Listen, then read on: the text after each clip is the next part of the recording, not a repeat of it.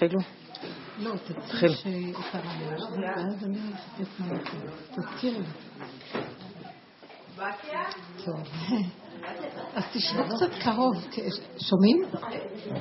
אז זה עובד הפלאפון? הפלאפון.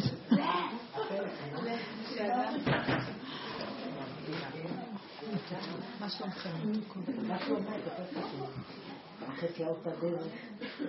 ברוך השם, ברוך השם. כששואלים מה שלומך, אז לא מצפים שאנחנו נתחיל להיכנס בזה באמת. אל תחשבו ש...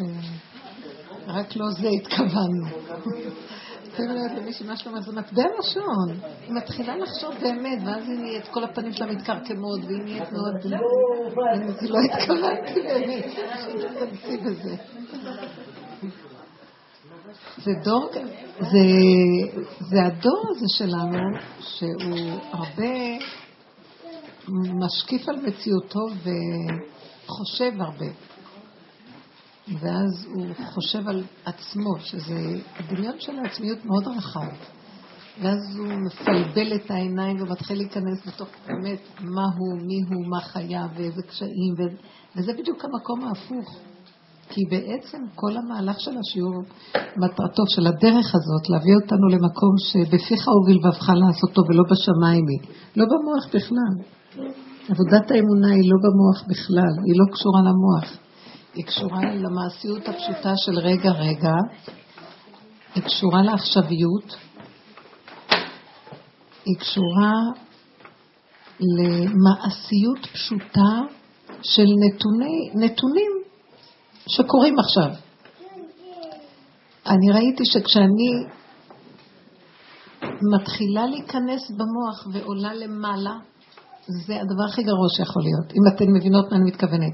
אני מתחילה לחשוב על הדבר. ההשקפה על זה אה, בדיוק וישקיפו המלאכים על סדום ואז נהיה חורבן. כי כל השקפה, רש"י אומר בתורה, לרעה, חוץ מהשקיף השם. רק השם יכול להשקיף. זאת אומרת, הכוח הזה של ההשקפה, הוא, אם אין לו את הכוח להוריד אותו למעשיות מהמחשבה, סוף מעשה במחשבה תחילה, אז הוא נשאר באוויר בתור מחשבה, זה אבי אבות הטומאה. הוא מתנתק מהאדמה וכל דבר שלא מחובר לקרקע טמא. וזה, וזה בעיות הנפש שיש לנו בדור הזה. ומה מה זה בעיות, מה זה הבריאות של הדבר? זה המציאות העכשווית. שבכל דבר יש עכשיו ונתון פשוט. בלי לתת למוח לפתח את הנתונים ולפרש ולהתרחב ולהשקיף ולבוא לאידיאולוגיות ורעיונות. זה הפשטות הזאת, זה בריאות הנפש. ושם נמצאת האמונה. בפיך או בלבבך לעשותו. זה לא... האלוקות שלנו הולכת ויורדת לתוך מציאות הפה. ממש, האלוקים שלנו, האלוקים של הפה. אין כוחנו אלא בפה. שאלתי בבקשתי, איך אמרה? בפה. לא במחשבה. ואנחנו צריכים אה, להוציא מזה מסקנות איך אנחנו עובדים עם זה בפשטות. שימו לב שאנחנו מלאי מחשבה, מלאי פרשנות, מלאי רעיונות, הבנות. ואז לכל הבנה ולכל רעיון יש הרגש נלווה. ואז יש לנו התרגשות והרגשה ורגישות, ואז אנחנו מלאים בבלבולים, וזה לא נחוץ בכלל. אני רוצה שאני אתן דוגמאות למציאות הזאת. אם המוח נפתח, ואני מרגישה דבר שאמרתי אותו בשיעורים, שהרב עובדיה עליו השלום שנפטר, זה כאילו עלה איזה אור שהיה מאוד מאוד קשור למעשיות ולהוריד את המציאות של השכינה לקיום פשוט של קיום הלכתית, בריאה ופשוטה. בלי פילוסופיות, רגשיות, השיטה שלו לא הייתה אפילו פלפולים, רק אה, אז, אז כן, אליבא דעסוקי לשמת, כאילו, להוציא מהשמט את מכל הלימוד, מה בהלכה, מה תכלס לעשות עם זה. בעוד שבשיטה אחרת, שזו יותר השיטה האשכנזית, זה העניין של הפלפול, הפלפול, הרבה הרבה פלפול, שיש לזה בפני עצמו עבודה, כי הפלפול הוא כנגד הבלבול, אז זה שובר את הבלבול של המוח. אבל הרב, בשיטתו, וככה גם נהגו בשיטות מסוימות, להוריד את הדברים לפשטות, לקיימות. עכשיו, כשהוא נפטר, האור הזה הולך ועולה מאיתנו, ואני רואה וצופה שהולך להיות בלבול נורא גדול, פשוט בלבול. בכלל, נכון, והוא, רואים את זה קצת עם כל הבחירות וכל מה שקורה. נורא נורא. אבל אה, בלבול, בלבול מאוד גדול, שהמציאות שלנו לטהר אותו מהמצב הזה, זה העבודה שלנו. זו עבודה של כאן ועכשיו, בקטן, במציאות פשוטה, נתונים, נתון, לא להתרחב ולא להתבלבל. כרגע זה המציאות. כי לרגע אחד, אני עכשיו דיברתי על איזה עניין, ולרגע אחד היה לי איזה סערה במחשבה, אחר כך אמרתי, לרדת, מיד, נקודה, נתון, להגיד, לעשות, לטפל, נגמר. לא להשאיר את זה פה. כל דבר. וראיתי במשך השבוע, בשבועיים האחרונים, אני, אני נאבקת עם כוח שכל הזמן רוצה לפתוח לי את המוח, ולכן אני אומרת שהאור שהיה מגן עלינו, קצת אה, הלך, אז צריך לעבוד עכשיו ממש רציני, כי אם לא, אנחנו בסכנה של התפזרות מאוד גדולה, ובלי לשים לב, הבלבול עושה כמו אי שפיות, אבל אדם לא שם לב אפילו, הוא מצדיק את זה, הוא מתרגש. ועברתי מהלכים קשים מנשוא שנפתח לי המוח. ואני מנסה לסגור והוא נפתח, מנסה לסגור, ורק הישועה של להוריד את זה לפה, לדבר פשוט, ולהאמין שאם יצא ממני דיבור כזה, השם, תושיע אותי, אני לא עומדת בזה יותר, אני לא רוצה להיכנס בנבחי המוח. והדברים הם פשוטים פשוטים, אל תיתן לי להתבלבל איתם. וכשאני אומרת לדעת זה שהשם דיבר מהפה שלי, זה לא אני מדברת. ומי יודע אם מישהו שומע אותי. אין ספקות, אין מחשבות, אין הרגשות, יש מציאות. דיברתי, יצא לי מהפה, זהו זה. שלום. כמה נאבקתי להוריד את המוח למקום הקונקרטי הפשוט, שאם ממני יצאה תפילה, זהו, תאמיני שהשם שומע, זה לכי לדרכך. אל תוסיפי עוד לחשוב מי שומע אותי, מה אני אומרת, כמה אני אגיד, וכן הלאה. המקום הזה, בכל שטחי החיים, בכל שטחי. אנחנו רוצים להגיע למקום שככה זה ייראה, פעם אחת.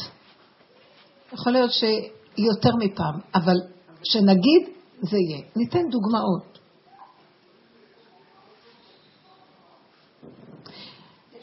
כן. עכשיו הבת שלי... חתום במילואים מלך עולם שהכל נהיה טוב.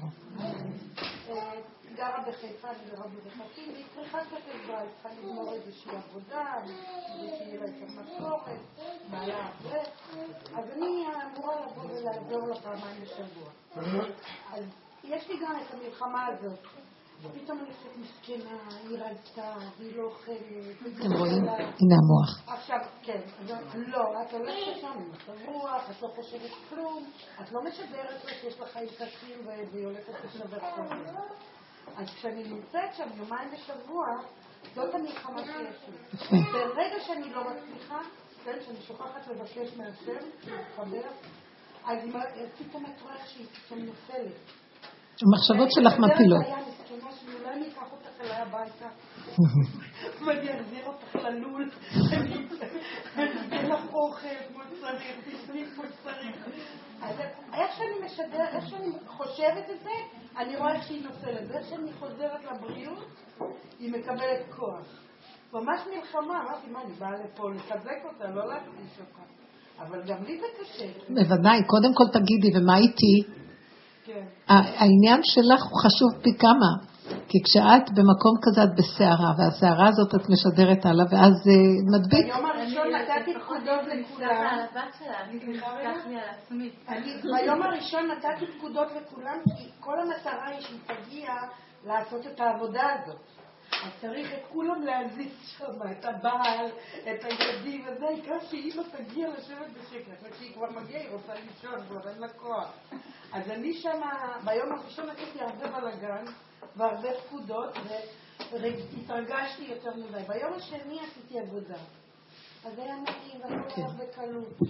זה הדמיון, איך הוא מתרחב במוח. כי הנתונים הם פשוטים. את צריכה לעזור. את התנדבת לעזור, לכי לעזור. הביקורת, מה הולך פה? מה זה כאן? איזה הפקרות? הוא לא עושה כלום, הוא לא עוזר לה בשום דבר. כל עליה, לא יודעת מה, המחשבות שיש, אתם יודעים איך זה. בוא ניקח, אז אבל לא, יש הרבה בלאגן. הביקורת ש... לא במקום הזה להגיד ולדעת שזה זהו, שזה פעם אחת נאמר ומקשיבים. אז תתבונני רגע, בוא נכבד את הנקודה שלנו. אין כבוד במוח הזה, זה, זה, זה, זה מוח שהוא, הוא, אין לו נכבדות. זה אחד מהסימנים של היצר הרע, כמו זבוב, לא עוזב אותך, אין לו כבוד. אז אה, אם את יודעת, אמרתי, אני באה לעזור. את תראי, את באה לעזור, החלטת, את עובדת על הנקודה להיות קונקרטית, עוד פעם המחשבות קופצות והביקורת, כי כל כך התרגלנו שהזבוב הזה כל הזמן במוח, ומה שלא מנפנפים אותו הוא חוזר. זה להתבונן וליצור, כל הזמן להגיד, אני לא רוצה לשמוע אותו, לא רוצה להבין. היה לי בשבת גם כן, כל כך המוח, כל השבוע נפתח לי המוח מאוד מאוד חזק, והייתי צריכה כל הזמן לסגור ולרדת למציאות הפשוטה. הגעתי למקום שפשוט זה השתלט עליי. אני, אני אומרת לכם שעוברים עליי דברים, אני יודעת שזה לא דבר פשוט, לא הייתה סיבה, סתם מחשבה.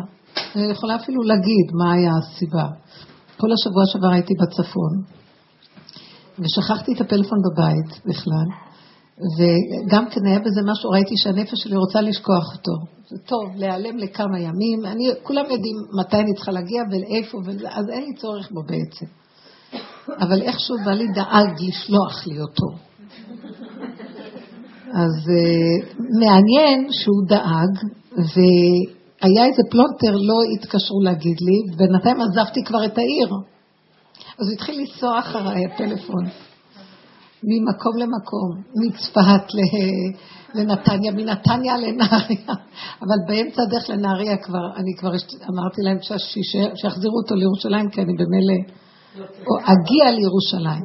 עכשיו, אני התקשרתי לבעלי, ולא זכרתי אפילו את המספר שלו, אני לא זוכרת מספרים, אבל איכשהו דרך איזה מספר אחר, ואמרתי לו שאני בנהריה אהיה ביום חמישי בלילה, היה שם כנס, ואני אה, אגיע ביום שישי. ואז אני אמרתי, אז אולי אני אשאר, אה, כאילו, ככה רמזתי, מה, אני כבר נמצאת פה, אולי, אולי אני אשאר, אמרתי, אולי אני, אני, אני אשאר בצפון לשבת. אז הוא אמר לי, אני אשמח, תגידי לי רק איפה. כאילו, הוא חשב שהזמנתי אותו לבוא לצפון. אנחנו אף פעם לא עשינו שבת בנפרד, למעט שיצאתי ללדת בשבתות איזה פעמיים. אז כאילו היה לי... אז, אז אמרתי, ראיתי שהוא לא קולט מה אני אומרת, אז הוא אומר לי, תראי, צריך לעשות קניות וצריך לבשל, כי הוא לא רגיל בדברים האלה, וצריך להכין את השבת. אז פתאום היה לי כאבים. אז אני לא אצא משם, בוא נגיד שאני אצא בסביבות תשע, תרגל לי קצת לישון אחרי שעות מאוחרות ונסיעות ארוכות, ועד שאני אגיע, ועד שזה יהיה בסביבות אחת, עד שאני אגיע הביתה מהתחנה המרכזית, ואם נעשה קניות זה כבר יהיה שתיים. כאילו, אולי תעשה אתה משהו. ואני לא אמרתי את זה. כי בד בבד שאני חושבת ככה, אני יודעת שהוא לא רגיל לעשות את זה, אז מה הוא יעשה? והוא לא הציע מעצמו, הוא רק דאג, אז, מי, אז מתי תעשי את זה? כי צריך כבר לחזור. וככה השארתי את זה, אמרתי לו, טוב, אני אחזור ואני אעשה קניות, נעשה פשוט וזה יהיה בסדר. לא הזמנתי אורחים. ואז נפתח לי המוח. כן, המוח נפתח לי, איזה כאבים צפו לי. ולא לא עליו. יכול להיות שבסמוי זה היה עליו, אבל הוא לא אשם, ככה, ככה זה ההרגל. ואז הרגשתי את כל הכאב של כל הנשים, בכל הדורות. שמה יהיה? אין לנו אפילו פעם אחת שאפשר קצת לברוח וקצת להיות לבד. זה לא יעלה על הדעת. אני לא יכולתי להעלות על הדעת שאני אציע לו שאני אעשה שבת לבד. ו... והיה לי כאבים מאוד גדולים, ואז הרגשתי אה, שאני, במוח התחילו מריבות, טוען ונטען, הצטדקות מול טענות והאשמות, ו... וזה ליווה אותי. אחר כך סגרתי מהר, אמרתי, בשביל מה? אמרת שאת חוזרת, תצמדי לנתון, את חוזרת, תעשי את הקניות, תקני כמה דברים, הכל אפשר לקנות מוכן היום, לא נורא, תעשי עוף מכובס, לא חייב סוכר. וקופסת גפילטע, אפשר בצ'יק צ'אק עושים שבת, זה לא בעיה. אבל, אבל מה שקרה הוא שנפתח לי המוח. ופתאום כאילו יש משהו בתוכי שרצה לשבת על הכאב הזה של הצער של אנשים, והכל צף. אה, כל הלידות וכל הטיפול, כל החיים אנחנו דואגות. אין לנו יכולת להרשות לעצמנו קצת להיות סתם.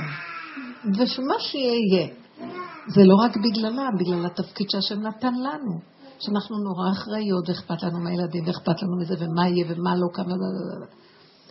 וכשנפתח המוח, הוא פשוט סער ברמה כזאת, שהורדתי אותו לפה וצעקתי להשם. ורק זה מה שהרגיע אותו. צעקתי, תרחם עליי, אני לא רוצה לפתוח את הפה. אני מעלה לך את הכאב של כל הנשים. שה, שהיה צריך להיות איזו השתוות עצורה פה. גם אם אתה נותן לנו תפקיד, שזה התפקיד שלנו, באיזשהו מקום לקחנו על עצמנו הרבה יותר תפקידים ממה שזה רק התפקיד שלנו, והיום התבלבלו הדברים. ומעליהם יורד הרבה עול, ומעלינו יש המון המון עול. אנשים היום לקחו על עצמם עול כפול. כי הן רוצות, לא, כי יש משהו שהשם זיכה לנו, שעל ידי זה אנחנו משחררות את עצמנו מהקללה, שלא נהיות תלויות ב... ב, ב אלישך תשוקתך בצד הכלכלי, ואז הביזיון של לפשוט יד, ואז לבקש, ואז זה, ואז אין, ואז, ואז כל הזמן. כי, כי ככה זה. לא רק על הפרנסה, אה? אנחנו לא אולי היו גרים כן, לא חמולות כאלה, שהיה יותר אה, התנהלות ביחד.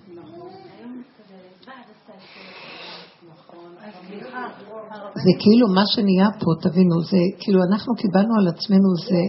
רגע, רגע, רגע, תנו לי לגמור מהם. מה שקיבלנו על עצמנו בדור האחרון בתת הכרה, תיקון חווה סופי, לקחת על עצמנו פי כמה את העול ולצאת מזה. אתם מבינות מה שאני מתכוונת? כאילו אני עשיתי, אני אסע, אני אסבול ואני אמלט. אז עכשיו בואו ניקח על עצמנו, וניקח על עצמנו, וניקח על עצמנו, וניקח על עצמנו, ובאמת השם רוצה בזה, והיה אור הלבנה כאור החמה, אז הוא נותן לנו באיזשהו מקום שכלים ויכולות וחן ואפשרויות וכוח לא נורמלי לעשות את הכל גם יחד. הנה היום נבחרה הנגידה. אני עכשיו ראיתי בעיתון, חמודה נורא, נבחרה נגידה, וכל הבנקים יש בהם רק מנכ"ליות. ראיתי שם בתמונות, בהודעות. וראיתי אנשים האלה, אבל באיזשהו מקום, ברגע שאנחנו אנחנו בסכנה, אנחנו רוצים לשחרר את עצמנו, אבל גם אנחנו נכנסים לעבדות נוספת. זו עבודה מאוד דקה מן הדקה, וכל הזמן לשמור איפה האיזון, לצאת לחירות, אבל לא להיכנס לעבדות אחרת, כן? בקיצור, המוח נפתח לי והיה לי כאבים על כל העבדות שלנו, כל כך הרבה עבדות לקחנו על עצמנו, ובסדר, אמרתי לו, אבל כל כך הרבה עבדות, ומתי נצא לחירות? כאילו, עשינו לפניך הדורות האחרונים כל כך הרבה. אנשים עבדו הרבה ונתנו הרבה, ונתנו תפוקה מאוד גדולה. אז איפה הגאולה שאתה רוצה שתגאל אותנו? ואני רוצה שתתרכזו קצת במה שאני אומרת. היה לי כאבים מזה, ואמרתי לעצמי, אה, מה הגאולה שבעצם אני רוצה להגיע אליה? אני לא, אני יכולה להגיד לבעלי בקלות, תשמע, אני השבת נשארת פה, ואתה תלך לילדים. לא רציתי תוצאה ופתרון. רציתי להישאר עם הכאב ולעבוד איתו, ולהגיע שהשם יפתח לי צוהר בפתח אני רוצה לנצל את המצב הזה לעבודה, אז בקלות יש לי פתרון, אני יכולה להגיד, זה לא שאני מפחדת, או שהוא יש לו עליי איזה... אני לא רוצה להשתמש בזה ככה, אני רוצה להביא את המצוקה הזאת ולעשות איתה עבודה מול בורא עולם. הבנתם? בעבודה הזאת לא לחפש פתרונות. אז כשהסתכלתי במקום הזה אמרתי, תחזרי ותעבדי על זה. אז אמרתי לעצמי, מה המרירות שלך? את צפה לי מרירות. מולו? זה לא הוא, זה לא הוא, זה אני קיבלתי על עצמי מתחילת הנישואים. היה לי רוח כבירה של כל כך הרבה עול, גם ציבורי, גם בית, גם לפרנס, גם אה, חינוך, גם כל הדברים, הכל. והוא ככה התרגל, אין לך טענה עליו בכלל, זה הכוח של הנשי היום, זה, יש לו כוח מאוד חזק. השם נותן לו את הכוח הזה, אז אני אומרת לו, אני עומדת מולך, ריבונו שלם, עשיתי בכל החזיתות כדי שאני לא אצטרך לפשוט יד ולבקש, כדי שאני לא אצטרך לשאול שום דבר ולהיות עצמאית בנקודה, שאף אחד לא יגיד לי מה לעשות. ואני זאת שהיא אחראית לא לעזוב את הבית. אני בקלות יכולה להגיד, אני נשארת בנהריה. אבל אני לא רציתי את המקום הזה, כי יש לי אחריות על הבית, על הזה, על הזה, על הזה, על הזה, ואני, בתוך כל זה, אז אמרתי לו, אני... כל העבודה שעשינו פה זה מולך. אז איפה אתה פה בדבר הזה? איפה אתה שתשחרר אותנו להגיע לחירות? ואז אמרתי לעצמי, מהי החירות שאת רוצה להגיע אליה? אז אמרתי, פתאום הסתכלתי בנפש ואמרתי, החירות היא שלא יהיה לי טענה עליו ולא יהיה לו טענה עליי, אף אחד לא יבוא לי בתלונות לאף אחד. יהיה שאם אמרתי, זה בסדר גמור, גם אצלו, גם אצלי, שלא יהיה לי מצוקה פנימית. מה יהיה איתו? איך הוא יסתדר? אה, מה יהיה עם החינוך של הילדים? בואו ניקח אימא. עכשיו אני דיברתי כאישה מול בעלי. ילדים קטנים, הוא לא הלך לחיידר, מישהי אמרה לי, יומיים, שלושה, ילד בבית, והוא לא הלך לחיידר. ואם הוא לא הולך לחיידר, אז אני לא יכולה לראות אותו מול העיניים, כי, הוא, כי זה עושה לי מצוקה, הוא צריך להיות בחדר. ואז אמרתי לה, את רואה, זה איפה שהאימהות שלך קבלה אותך עם החינוך של הילד. את סובלת שלושה ימים כי הוא בבית. נכון שיש לנו תפקיד לדאוג שהוא יהיה מסודר, אבל דאגת ושום דבר לא עוזר. הילד חוזר ולא רוצה את המסגרת הזאת, ולך כבר אין כוח. אז אמרתי, מה אני רוצה חירות פה? אני רוצה חירות שלא יהיה, שאני לא אהיה בצער מהמציאות הזאת. זו מציאות. וניתן מציאות. אני לא רוצה להיות בצער. אני רוצה להיות במקום שאני מנוטרל, כמו אחד מנוטרל שיודע שיש לו תפקיד לעשות. ברמה של הניטרול הזה אני יכולה לפעול. אז ראיתי, אני ממורמרת, כי אני לא במקום הזה. אני כעסתי, למה בעלי לא היה רגיש להגיד לי, צ'ארי? אז ראיתי שכשאני עוד כועסת עליו, למה הוא לא רגיש? אני בעבדות. אתם מבינות? למה אני בעבדות? זה, כי אם אני הייתי בחירות, הוא היה אומר לי, אני קבלתי אותו למצב הזה שאני דואגת, לא כאילו, ואני, ואז, אבל בסף הכרה אני הייתי רוצה שהוא יתנדב להגיד לי לא, הכל, ו, ואני יכולה גם לבוא ולהגיד לו, שמע, אני פה, אבל זה לא עבודת אמת, אתם מבינות למה אני מדברת? תמיד אני אשאר, אה, אז איך הוא יעשה ואיך הוא לא יעשה, זה לא צריך להיות אחריות שלי, איך הוא יעשה שבת. אתם מבינות? אנחנו אחראיות מדי. ואני יכולתי גם להגיד לו, אני לא אחראית, אני יכולה גם, אנחנו יכולות, וזה מה שקורה. נמאס לי להיות אחראית, תעשה שבת לבד. אני לא רוצה ככה. אתם מבינות את הדקות של העבודה? אני רוצה שיתגלה שם כאן איזה אור, שהוא יסדר את הכל פשוט, ויהיה אחדות והשתוות הצורה, ויהיה לי מאוד פשוט, ולא לא יהיה לי שום צער נלווה. ללכת עד הסוף עם הנקודה שלי, בלי לחשוש שהבית יישבר, שהוא ייעלב, שזה יקרה לו ככה, שהילד יהיה תקוע. לא, שקט, כל דממה דקה, הכל מונח במקום. להגיע לנקודה הדקה הזאת, זה כל העבודה שאנחנו רוצים להגיע אליה. זה גילוי השם במציאות שלנו. מה יגרום שיתגלה כאן השם? כי תראו מה אנחנו עושים. אנחנו עושים בעץ הדת עבודה. או שאנחנו מתנגדות, או שאנחנו סובלות והולכות לעשות את התפקיד שלנו. אתם מבינות? מה נעשה בנקודה שאנחנו מביאות את הנקודה של הכאב? אני ראיתי דוגמה נוספת. אתמול מישהי בשיעור, נברק אמרה, שיש איזו אישה שהיא מאוד, מצב מאוד מאוד קשת יום, שפשוט התעלקה עליה, והיא אישה, זאת שמדברת, יש לה אפשרויות ויכולות, והיא, כשהיא התקשרה אליה בפעם הראשונה, אז היא אמרה לה, אני אעזור לך, ואני, אז קחי לי את הילדות, את יכולה להחזיר לי, יש לך אוטו, תחזירי לי אותן בצהריים מהגן, טוב. אז תביאי לי זה, תקחי לי זה, תתני לי זה, לא תתני זה, התחילה להתעלק עליה מאוד מאוד. אז uh, היא אמרה, היא באה לשיעור ואמרה, היום כבר לא יכולתי אחרי שלושה חודשים, אמרתי לה, תקשיבי, אל תתקשרי לה יותר. אני אתן לך סכום כזה בסוף חודש, ואל תתקשרי לה יותר בבקשות שונות, כי אני לא יכולה לעמוד בזה. ואז היא באה לשיעור להגיד, תראי את ה... תראי איך אני נראית, אני, אני כאובה מאוד מעצמי. ואז אמרתי לה, אה, תראי, יש לי איזה מישהי שבאה אליי לטיפול, ויש לה מניה דיפרסיה. היו לה בעיות, אשפוזים. ואז אמרתי לה, מה זה מניה דיפרסיה? זה עץ הדעת טוב ורע ובדרגות חזקות. מניה זה יותר מדי חיובי וטוב, דיפרסיה זה כשלא הולך כלום, אז ייאוש ונפילה.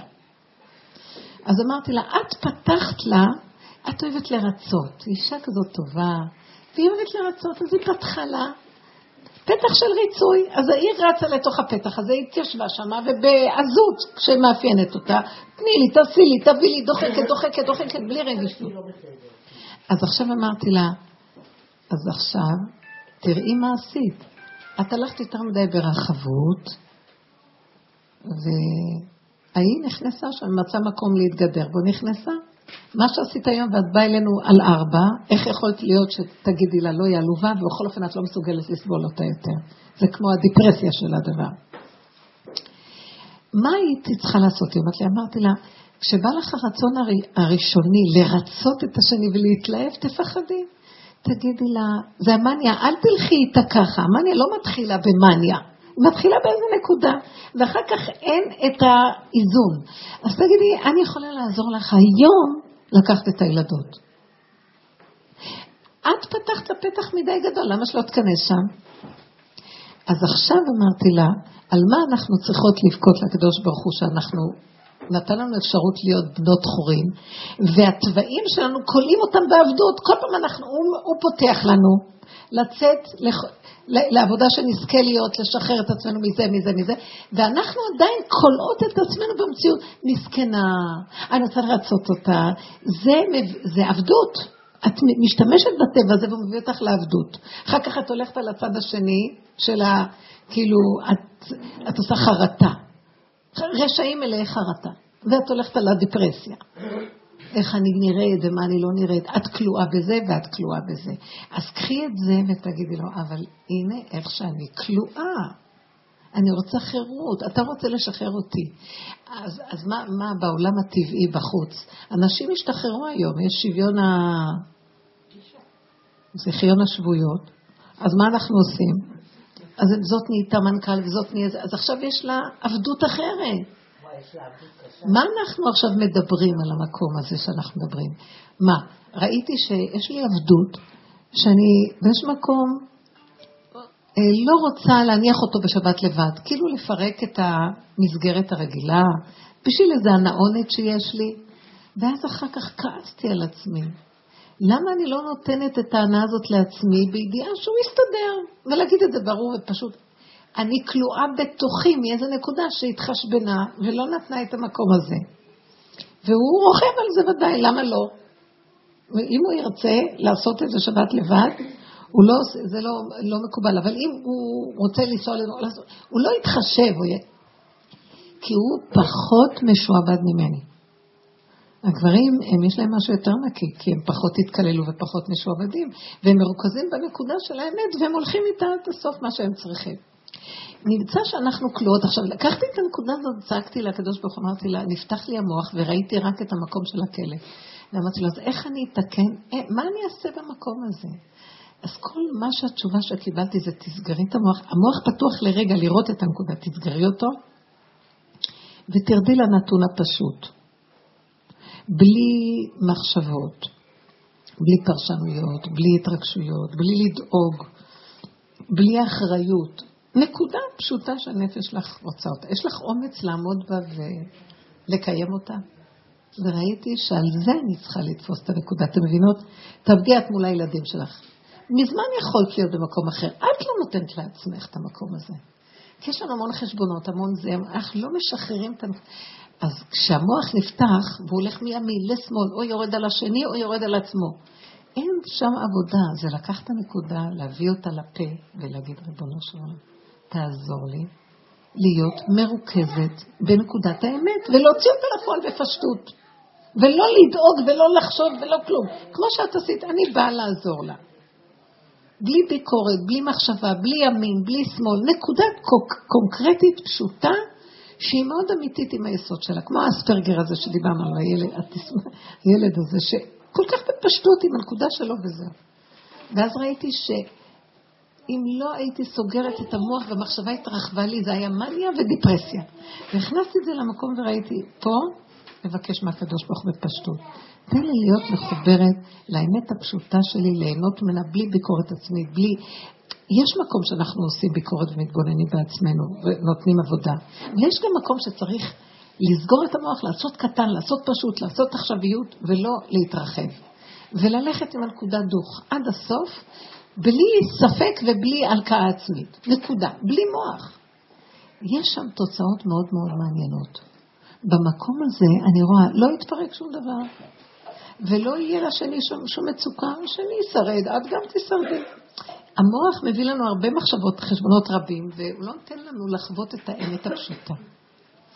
דוגמה שזאת למשל שבאה עם, עם, עם החולי הנפשי. אני רואה אותה כשהיא מדברת, אז היא הסתכלה עליי והיא אומרת לי, היא רקורד מאוד מאוד קשה של דברים שקרו לה, אה, אשפוזים, אה, אני לא רוצה להיכנס לפרטים, דברים מצערים ביותר. לא ככה תרופות, היא, אבל יש משהו מיוחד שהיא באה לדבר איתי השבוע, היא הסתכלת עליי ואומרת לי, את יודעת? אני גם יכולה להגיד לך משהו, את מרשה לי? אמרתי לה כן, היא אמרת לי, את יודעת, את לא הולכת עד הסוף עם האמת. והסתכלתי עליה ואמרתי לה, צודקת. אז אה, אמרתי לה, תראי, לפני שאת באה אליי, תמיד אני מתפללת להשם, ואני אומרת לו, למה אתה שולח לי אותה? כי היא, הדרך, מה אני יכולה לעזור לה? מה, אני יכולה לעזור למישהו? רק אם אתה תיכנס אני יכולה לעזור לה. אז איך אני יכולה לעזור לה? ככה אמרתי לה. על ידי זה שכשאת מדברת, את מספרת לי את הסיפור שלך, אני אומרת לעצמי, אבל אני בדיוק כמוה, יש בדיוק את אותן בעיות. ואני רואה את עצמי עם הנקודות שלך, ובתוך הנקודות האלה אני אומרת, ריבונו שלום, רק אתה יכול לעזור לי, כי אני תקועה. ומהמקום הזה את מקבלת ישועה. כי עובדה שאת באה ומתמידה לבוא, יש לך מזה משהו, אחרת לא היית באה. אז זה נכון שבעצם את באה אליי, את מתרפאה מהדיבור שלך איתי ואני מעלה אותו ומזה את מקבלת את הרפואה. אין, אין לך ממני משהו. ועכשיו שאת אומרת לי שאני לא הולכת עד הסוף, גם אני אומרת לעצמי, את צודקת, נכון? ואז אני מעלה את זה ואומרת, ריבונו שלמה, אני לא הולכת עם זה עד הסוף. ואז אמרתי לה, אבל יש איזה משהו שבכל אופן, שאת באה אליי, שאת כן יכולה לקבל, חוץ מהתהליך הפסיבי שנעשה ואת לא שמה לב עליו, כשאת מדברת. ואז אני שואלת אותך, האם זה נכון? מה שקרה הוא לך, את לא עשית את העבודה הזאת בנפש לעלות להשם, ואז נפלת בגוף הדבר וחטפת מכות קשות ביותר. ואני מנסה לעשות מה שאת לא עשית בשביל, בשבילך. בעודו באיבו, כשאני רק שומעת את הרעיון, להסתכל ולעלות. לא צריך ליפול ולחטוף 50 פעמים מכות מהקיר כדי לתפוס את הנקודה. אז את אומרת דבר מאוד יפה, שאני לא הולכת עד הסוף עם האמת. את רוצה שאני אפול כמוך עד הסוף? אז את לא תבואי אליי. אמרתי לה, אז אני אעבור תהליכים קשים וכואבים מאוד, שאני לא יודעת אם אני אוכל להישרד, ואולי אני גם אצטרך לקחת כדורים. אז מה זאת אומרת ללכת עד הסוף עם האמת? ואז היא הקשיבה ואמרה לי, נכון. אז אמרתי לה, אנחנו צריכים ללכת עם האמת בנפש, אליו, זה לא שאני אגיד לבעלי, תשאר אתה בבית, לכם אני אומרת שוב, תשאר אתה בבית, אני עושה שבת פה. זה לא, זה לא ללכת עם האמת שלי עד הסוף, כי עוד אין לי את האמת הזאת. האמת הזאת לבד תצא כשיש לי את האמת בפנים. כשאני רואה איפה החולי שלי, זה לא קשור אליו. הוא היה מציאות שמראה לי את מציאותי, כי כך הרגלתי את המציאות בבית. למה? כי הגדלות שלי עשתה את זה גם כנראה, שנתן כוחות כדי שנעשה את התיקון, ומרוב שנעשה ונעשה ונעשה נתפוצץ. אז נגיע להכנעה, ואז נבוא אליו בעינונות, הכל זה תהליכים.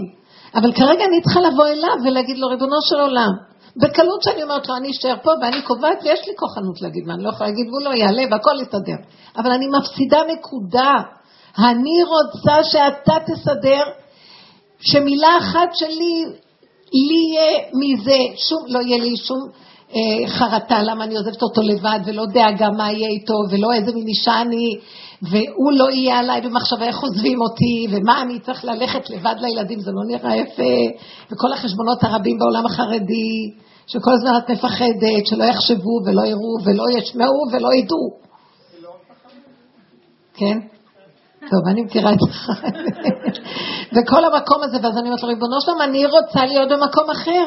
שהאמת הפשוטה שלי תוביל, וכשיש אמת הכל נכנע לה, ומקבלים אותה, וגם הוא יקבל אותה, וגם הוא חי ככה, ואני אסכים איתו, וכולם יחיו ככה. וזה נקרא אהבה שאינה תלויה בדבר, וחיים אמיתיים, בלי חשבונות רבים. ואז אה, זה הנקודה שרציתי להעביר בעצם איך אנחנו מגיעים לנצל את כל המציאויות שעוברות עלינו, לא בשביל להביא פתרונות לסובב ולסדר לנו את החיים. בואו נכניס את זה לנפש, נראה את יסוד הפגם שלנו והקלקול, זה מניה או דיפרסיה ברוב המקרים. ולפני שזה יצא למניה, יותר מדי גוף בחוץ, עץ הדעת טוב או עץ הדעת רע, לקחת את זה בעודו באיבו ולהגיד לו, בנו שלום, מה, אתה לא יכול לסדר שחרור לנפש הזאת? שהיא תהיה בת חורין ושמחה במציאותה, וכולם מסביבה יורידו את הכובע ויגידו, מגיע לך וזה בסדר גמור ואין בעיה, ואפילו שזה לא יבוא מצידה, זה אפילו יציעו לה את זה. אתה תסדר ש... שהכל יסתדר. נכון שאני יכולה להגיד את זה, אבל זה כבר אתה אומר וזה משהו אחר. אז איפה המקום הזה? מתי נהיה בני חורין? זה נקרא החירות, אתם מבינות? שיש גילוי אלוקות, וכולם יודעים, אה, זה השם, אין בכלל מריבה, אין, אין, אין בכלל טענה, אין כלום. ואז מה שאני אמרתי, התרפיה של הפה להגיד אחרי שאיבדתי, איבדתי את זה במוח, ולהגיד, זה הנקודה, הריכוזיות הפשוטה הזאת, זה יסוד החירות והגאולה, להאמין שזה בסדר. ואנחנו צריכים לעבור תהליך קודם, אתם מבינים? אי אפשר סתם להגיד לשני, זה לא בא מהמקום הנכון. בואי נשמע, אני, זה קצת קשה לכם אולי להבין. כן.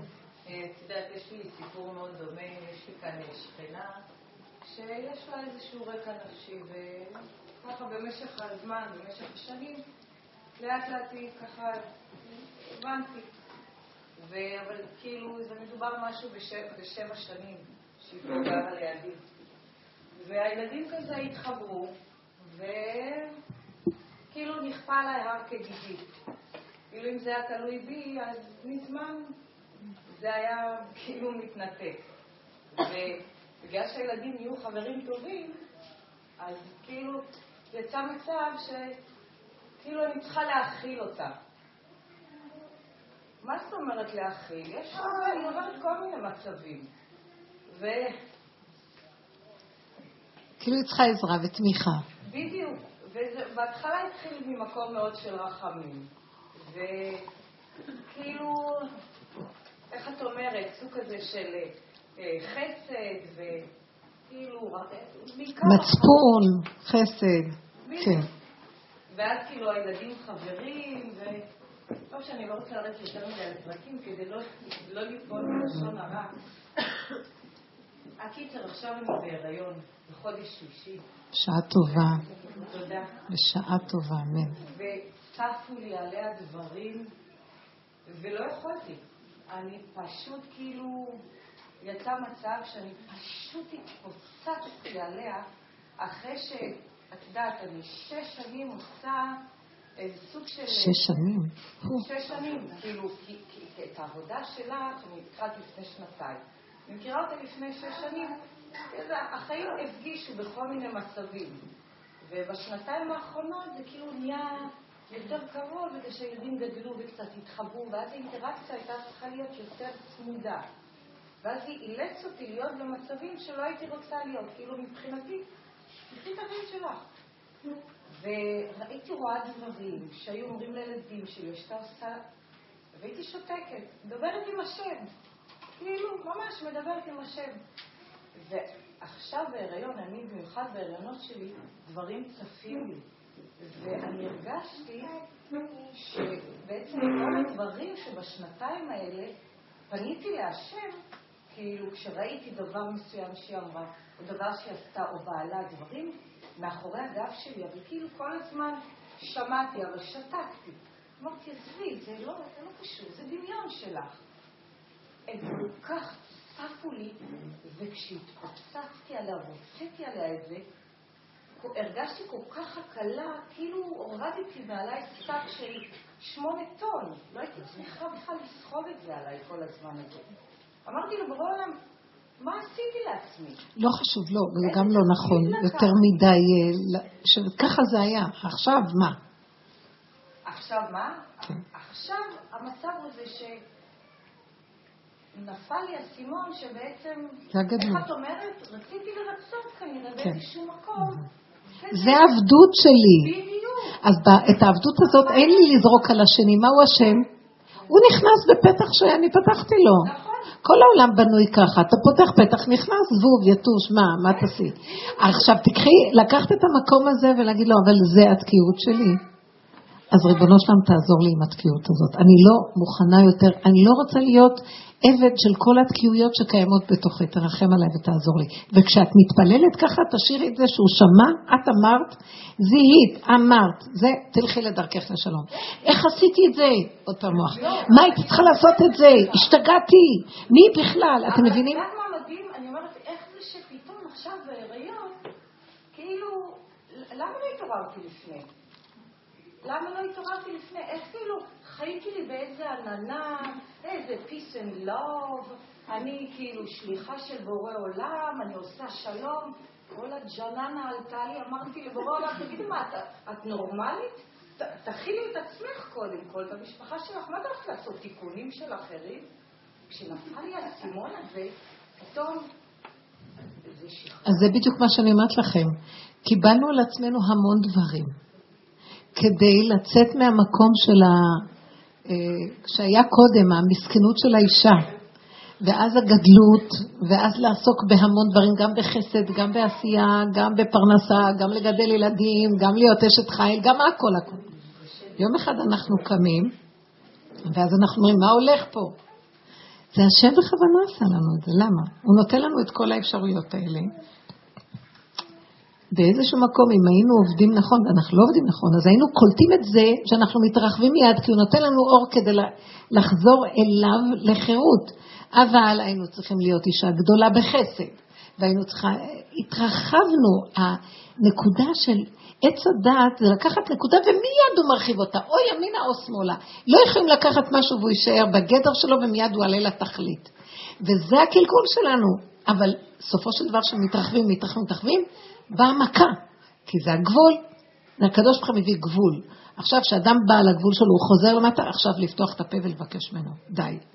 אבל לא לתת למוח להגיד, להתחיל לחשוב שלילה על אותה אישה, להתחיל להגיד, אני הייתי משוגעת. נכון, אני לא מאוזנת, אבל גם הייתי צריכה, זה הראה לי את השיגעון שלי. בתוכנו יש שיגעון הגדלות. כל דבר שאת לא נותנת לו, הוא עושה את זה גדול ומשוגע. כל ההתבוננות הזאת צריכה להגיע לפשטות. אין לבקר למה, אין כמה, אין את השני, אין את עצמי. יש נקודה עכשיו לחזור לקטנות, לסגור ולחזור לקטנות. כי הפיצוץ הזה מאוד חשוב. כי התהליך של הגדלות הוא להביא אותנו לפיצוץ, והפיצוץ הוא לרדת לפה, ועכשיו נגמר המוח. ובקטנות כל דבר ודבר בצורה מדויקת.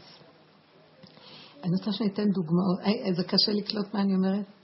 בואו תיתנו דוגמאות ממציאות החיים. עכשיו רק דוגמאות כדי להמחיש את הדיבור הזה, כן.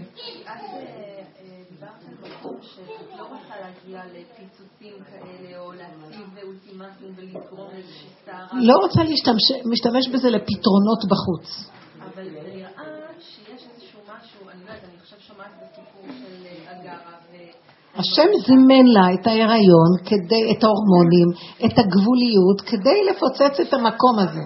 ואני שומעת אצל אחרים שיש איזה משהו בדור הזה, או בנשים, שעם כל מה שיש שלפעמים דווקא השבירת כלים הזאת, זה מה שהיא אמרה. היא גורמת לתוצאות שהן אה, לא היו יכולות לקרות נכון. בלי השבירה. זה בדיוק מה שאמרה לי אותה אחת.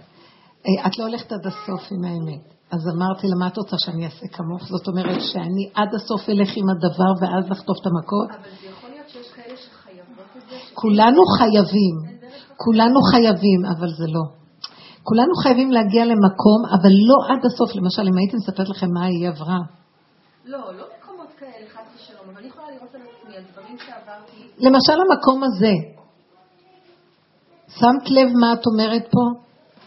אני רוצה להביא אותנו למקום שלא נצטרך שה... שיבוא מקום כזה שנמאס לי ממנה, שתראי, אבל זה אני, זה כבר לא גוף שהוא משפריץ החוצה, זאת אומרת לשון הרע, יכול ליפול וכל הזה, אלא בעצם הוא, היא רק הייתה סיבה שמראה לי את האקססיביות שלי ואני, זה מציאותי. כי אם לא, אני אפול בלשון הרע, אני אשנא אותה, אני כבר לא אוכל לראות אותה בחיים לא. היא כבר עלתה לי על כל הפיוזים. אבל היא נכנסה רק לנישה שאני פתחתי, מה את רוצה ממנה? נכון, היא ניצלה אותי, אני נתתי לה לנצל אותי. אז עבודת, מה שאני מנסה להגיד, זה נכון, יש מצבים שאת יודעת, אני- אומרת לך, במיוחד בנקודה הזאת, אנחנו שמנו גדר, סגרנו, הייתי מדברת עם השם הרבה. הייתי אומרת לו, תעזור לי, אני לא רוצה את זה. לא רוצה את זה. ואז הילד היה בורח לי משם, ויוצא משם, והולך לילדה משם. עשיתי שם עבודה, אני אומרת... יפה, אז הנה התוצאה. כן. אבל עכשיו שהוא נתן לך את התוצאה, לדעת די, אל תגלשי על הדמות ועל הפה החוצה, פה פנימה אליו. אני לא רוצה להיות במקום הזה יותר. בסדר גמור. לא רוצה. אז, אז זה המקום, גם עכשיו שאת אומרת, תקשיבי, כשאת אומרת אני לא רוצה להיות במקום הזה, מה את מתכוונת? אני רוצה שתגדירי. אני מרגישה ש... אני לא רוצה להתרחב בפראייריות שלי. אני, יכ- אל תגידי אני לא מוכנה. עכשיו מה את עושה? את הולכת אותה ב- בעץ הדת בסכנה לצד ההפוך, אף אחד לא ידפוק בדלת וחסד ממני לא יצא מפה. לא, במקרה הספציפי של אותה בחורה, לא יהיה... אני גם הבנתי שזה לא בריא בשבילי ובשביל הילדים שלי. עכשיו זה לא הדמות, זה התגובה שלך ביחס לדמות, היא לא הייתה תגובה בריאה. כי זה את, אז תראי את הנקודה שלך. אבל זה מישהו ש... שהוא מביא אותך למקומות, אני מבינה מה ש... נכון, נכון, את צודקת שהיא הייתה סיבה להביא אותך, אבל תסתכלי ותראי את הרגישות היתרה, את הרחמנות היתרה, את המקום של ההתחשבות היתרה, זה את, זה אני ואני כלואה במקום מישהו הזה. אחר לא היה בכלל נכנס איתה לקשר, הנושא לא... נכון, אבל המישהו אחר זה מישהו אחר, את זה את ואני. כן. זהו. זה הנקודה של להשיב את המקום, לעשות תשובה, לשוב דרך יסוד הפגם, לפה, לדבר להשם ולהניח, לא לחשוב עליה, לא להתמלות עליה. אני יכולתי לחשוב על בעלי גם כן, ונפתח לי המוח, זה מה שאני מנסה לתאר לכם. קשה לכם להבין מה אני אומרת. התרחבות הייתה לי, וחשבתי, בשבת עוד פעם התרחב לי, זה לא סתם שחוויתי את זה. הרגשתי שאני עושה עבודה מאוד גדולה, כי הרגשתי שאני לא רוצה יותר להיות פה בבית הזה. אתם יודעים? טוב, ואז אמרתי לעצמי, כמו ילד קטן שבורח, אני אברח מהבית, אני אסע לאוסטרליה, לאנטארקטיקה, אני אחליף פאה, אני אלבש בגדים אחרים, אף אחד לא יזהה אותי, אני אכתוב להם שמטתי ואני אשלח גופה אחרת. כל מיני, אתם לא מבינים לאן הגעתי במחשבה. מרוב המרירות, כמה אני עובדת קשה ונמאס לי כבר. אתם מבינים את זה, וזה, אחר כך העליתי את הקול השנה, לה, אתה יודע, הילדה הקטנה הזאת תקועה, והיא משתעשעת בכל מיני מחשבות של בריחה. זה רק אתה יכול לעזור לה. תושיע אותי, והמחשבות היו ממש שליליות על השני, ממש. על הבעל, על הילדים, על כל מערכת החיים שלי, על השכונה שלי. כי זה, הרגשתי שפשוט, ואז אמרתי, אוי ואבוי, אם אני אלך עם המוח, מה יקרה לי? וזה מה שאני מרגישה שעכשיו שהאור הזה עולה, אנשים יתחילו להשתגע, הם האמינו במוח שלהם. ואנחנו צריכים מיד להוריד את זה לפה ולבקש, רבא תעזור לי, זה לא הם, זה לא כלום, זה המציאות שלי, ואני תקועה, ורק אתה יכול לעזור לי, תעזור לי. אני לא יכולה יותר, כמו שאמרה, אני לא יכולה יותר, לא יכולה. לא יכולה יותר. מה את רוצה, שאני אפרק? לא, אתה תביא לי חירות בתוך מציאות הבית. חירות. מותר לך להגיד לא, וזה יהיה אתה אומר, והכל יסתדר ולא יהיה שום דבר. זה נקודת דרכה של עבודה פנימית עוד יותר פנימה, עוד יותר פנימה. נכון, הדבר החיצוני הוא נותן גבול ומידה, אבל לא להישאר שם ברוחב, כי אז הופך להיות עוד פעם שנאה, שנאת חינם, ואז חשבונות רבים, ואז מצוקות. לא צריך. ואז, כמו שאמרה, היא אמרה לה, בדיפרסיה, אני יותר לא רוצה שתתקשרי אליי. כן? תראי, היא הלכה מהקצה הזה לקצה הזה. צריך להיזהר מהקיצוניות, שמעכשיו ואילך לא יעזור. מבינה? זה עץ הדת, זה נקמנות. כן.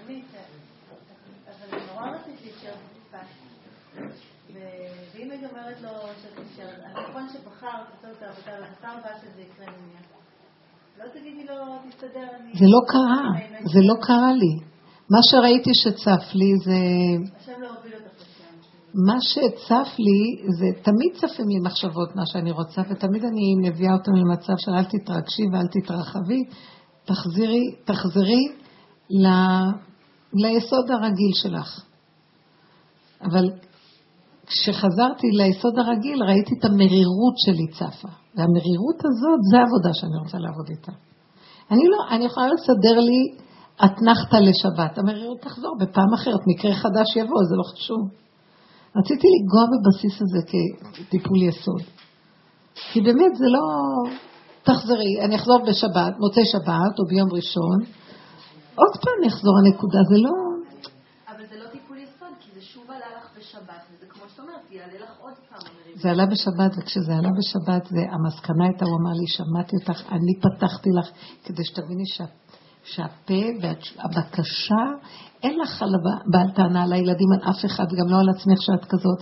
תחזרי אליי ותגידי, ותגידי, אני לא רוצה לחיות יותר ככה. תתגלה עליי ברחמים. אני לא רוצה לחיות ככה. וכשאת אומרת את זה, זה אני מתפלל מהפה שלך ואני אסדר לך את התיקון דרך הפה. הפה אומר במין ידיעה תדעי שזה, כי עברת את כל התהליך, את מביאה אותו לקצה שלו. לא לברוח מהתהליכים של ה... כי אפשר לברוח בגוף, מימין לשמאל. אפשר למצוא פתרונות, אפשר לסדר אתנחתות. זה לא, לא בעיה, אפשר, מה, יש מקום כזה. ואז את עוברת, אז למה לך? אז נשטח לך המוח, שייפתח עד הסוף, שזה יגיע לנקודה שלו. אני חושבת שאנחנו לא נברח מהמקום הזה, רק נוליך אותו לנקודה לבקש אני לא רוצה, אני, אני מזהה, אני לא רוצה לחיות בעבדות הזאת. זה לא בא לי השם לי לעבדות הזאת, לא הילדים שלי אשמים. לא המערכת שלי אשמה, אני כלואה בתוך המצב הזה.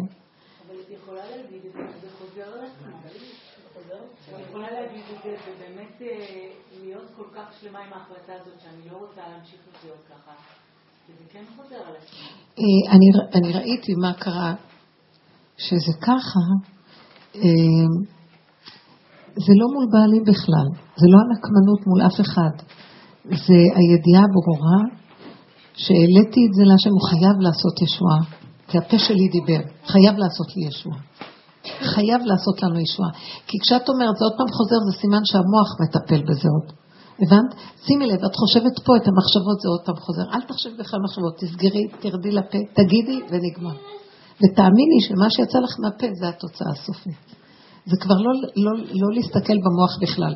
המוח נפתח כדי לפרק, כאילו הסוף שלו. אבל תרדו לפה, תרדו לפשטות של הפה. איך? לא חייב מה? לצעוק. תלוי איפה שכל אחד מונח. לא, לא להשאיר את זה בגדר של נקמנות או בגדר של כן. אנחנו עכשיו יורדים למציאה של הפתרון. זאת אומרת, אותו מצב... נכון. של ה... אני כאילו, זה מטריד אותי, אז הוא אמר, הוא לא הבין, ואת אמרת לו, אז בסדר, אני חוזרת. אז למה לא להגיד לו, אז תעשה קניות? כאילו... לנסות למצוא, כאילו, לפתוח איזשהו פתח שכן איזשהו פתרון. אתם יודעות מה? בואו אני אגיד לכם משהו. פייר? אין לי שום בעיה לעשות בתוך שעה את השבת ברמה הזאת ש... אני בתחנה מרכזית, יש שם, יש, אני קונה כמה דברים, אה, אני אהיה בבית, אני שופטת איזה סיר, לא נורא בכלל, זה לא היה בעיה טכנית. תבינו, יש כאן איזו נקודה שעלתה לי, עלתה לי מרירות על כל מציאות הנשיות של האישה. וכל ה... ו... ואני אגיד לכם את האמת, ולא היו לי הרבה פעולות, כי קניתי, הרוב מוכן לזה, ו... וגם שתי הפעולות שעשיתי, היה לי מרירות, למה אני צריכה עוד לעשות אותן? אתם מבינות? כאילו, למה אני לא אהיה כמו האיש, שהוא בכלל לא חושב איך תסתדר לו השבת? בדרך כלל. הוא לא, הוא עושה קצת. כל פעם קצת, אז קצת טחינה הוא עושה, בסדר? אז כל הכיור מלא כלים, שלא יעשה את הטחינה כבר. לא, כי הוא אמר שגם התנאים עשו לכבוד שבת. את מבינה? אז לא, לא, אני ידעתי שאם הוא יתחיל לעשות, ואני אגיד לו משהו, הכלים וכל הבית נהיה בוץ וכל, אני לא מוכן, אין לי כוח כבר יותר טוב, זה לא כל כך התוצאה שבדבר. זה הנקודה שגם הקצת הזה, האחריות הזאת לבוא לזה, כי גם אני יכולה לפרק, אתם יודעים מה? זה עץ הדת. או שאנחנו משתעבדים, או שנפרק את הכל ונברח. הימין והשמאל הקיצוניים. קיצוני. אבל למה באמת לא לא להגיד לו... חברה שלנו.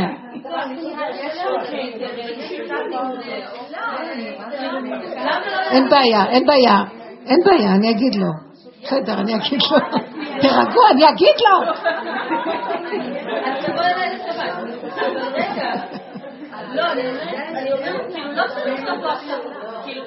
פחד שאני אבוא אליו, הילדים שלה יתלשו לי את הפאה, שערות, שערות, ואחר כך יזרקו אותה.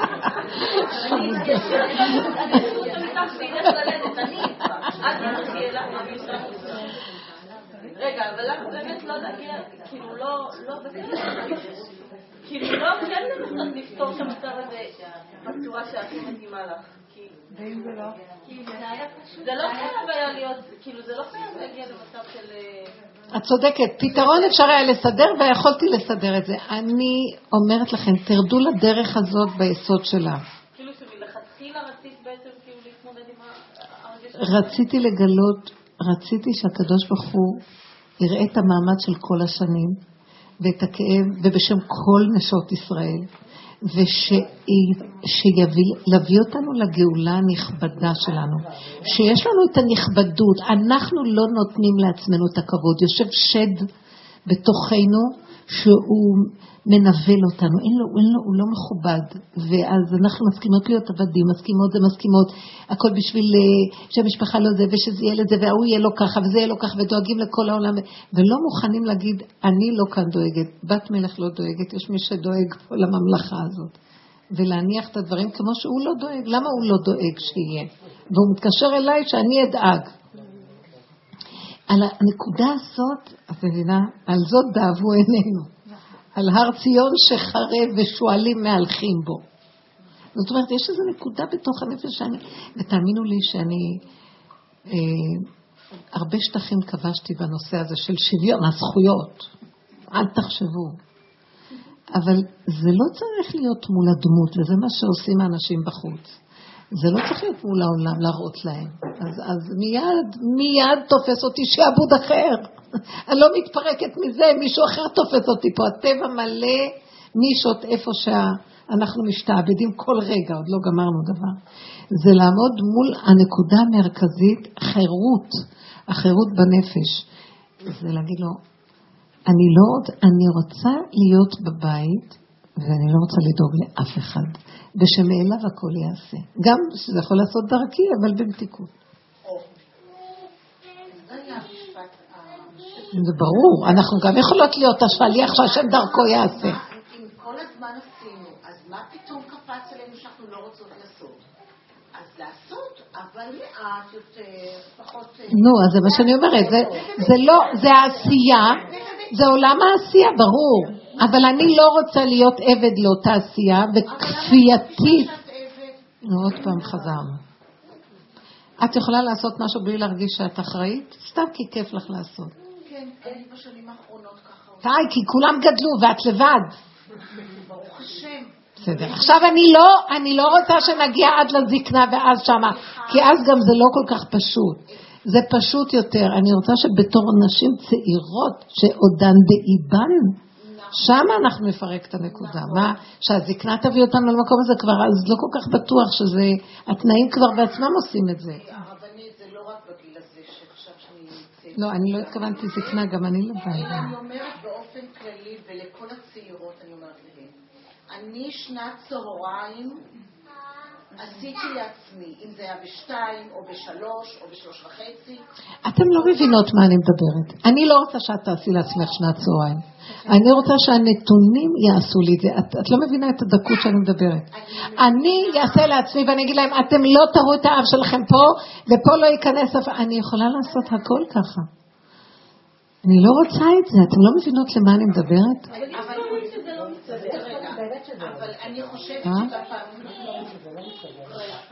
היא לקחה לא זה לא, בדיוק, לא, זה היא לקחה לעצמה, זה כאילו באיזשהו מקום אנחנו יכולות, גם אלה שהגיעו למדרגות האלה בבנקים וכל זה, הם לקחו לעצמם את המשרה.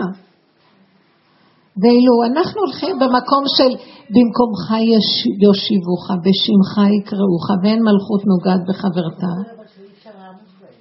אז שדברים אי אפשר לעמוד בהם, כמו שהיא אמרה, שבא לה הלחץ הפנימי הזה, זה סימן שהקדוש ברוך הוא אומר לי, את בגבול, את עברת את הגבול, תחזרי.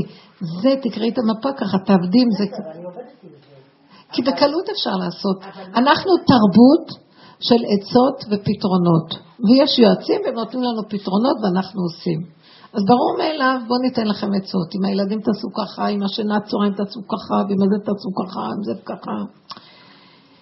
את לא תגמרי ללכת לישון. את יודעת, השתעבדת לשנת הצהריים. אם לא יהיה לך שנת צהריים ומישהו יפריע לך, חבל על הזמן. לא יודעת, עלייך. לא. אני לא יודעת איך להביע את את מה שאני... אה, טוב, אז בעצם מה אנחנו מציעים פה? בואו נלך על פי טבע וגמרנו. שכל ישר. וזהו. בסדר? זה לא נקרא חירות. אז מה עשינו? ועשית הטוב והישר בעיני השם. אומר הרמב"ן, אף אחד לא יכול לדעת מה זה הטוב והישר פה אם הוא לא פותח בית דין קטן ומתבונן בעצמו. זה לא נקרא טוב וישר, מה שנראה לנו ישר.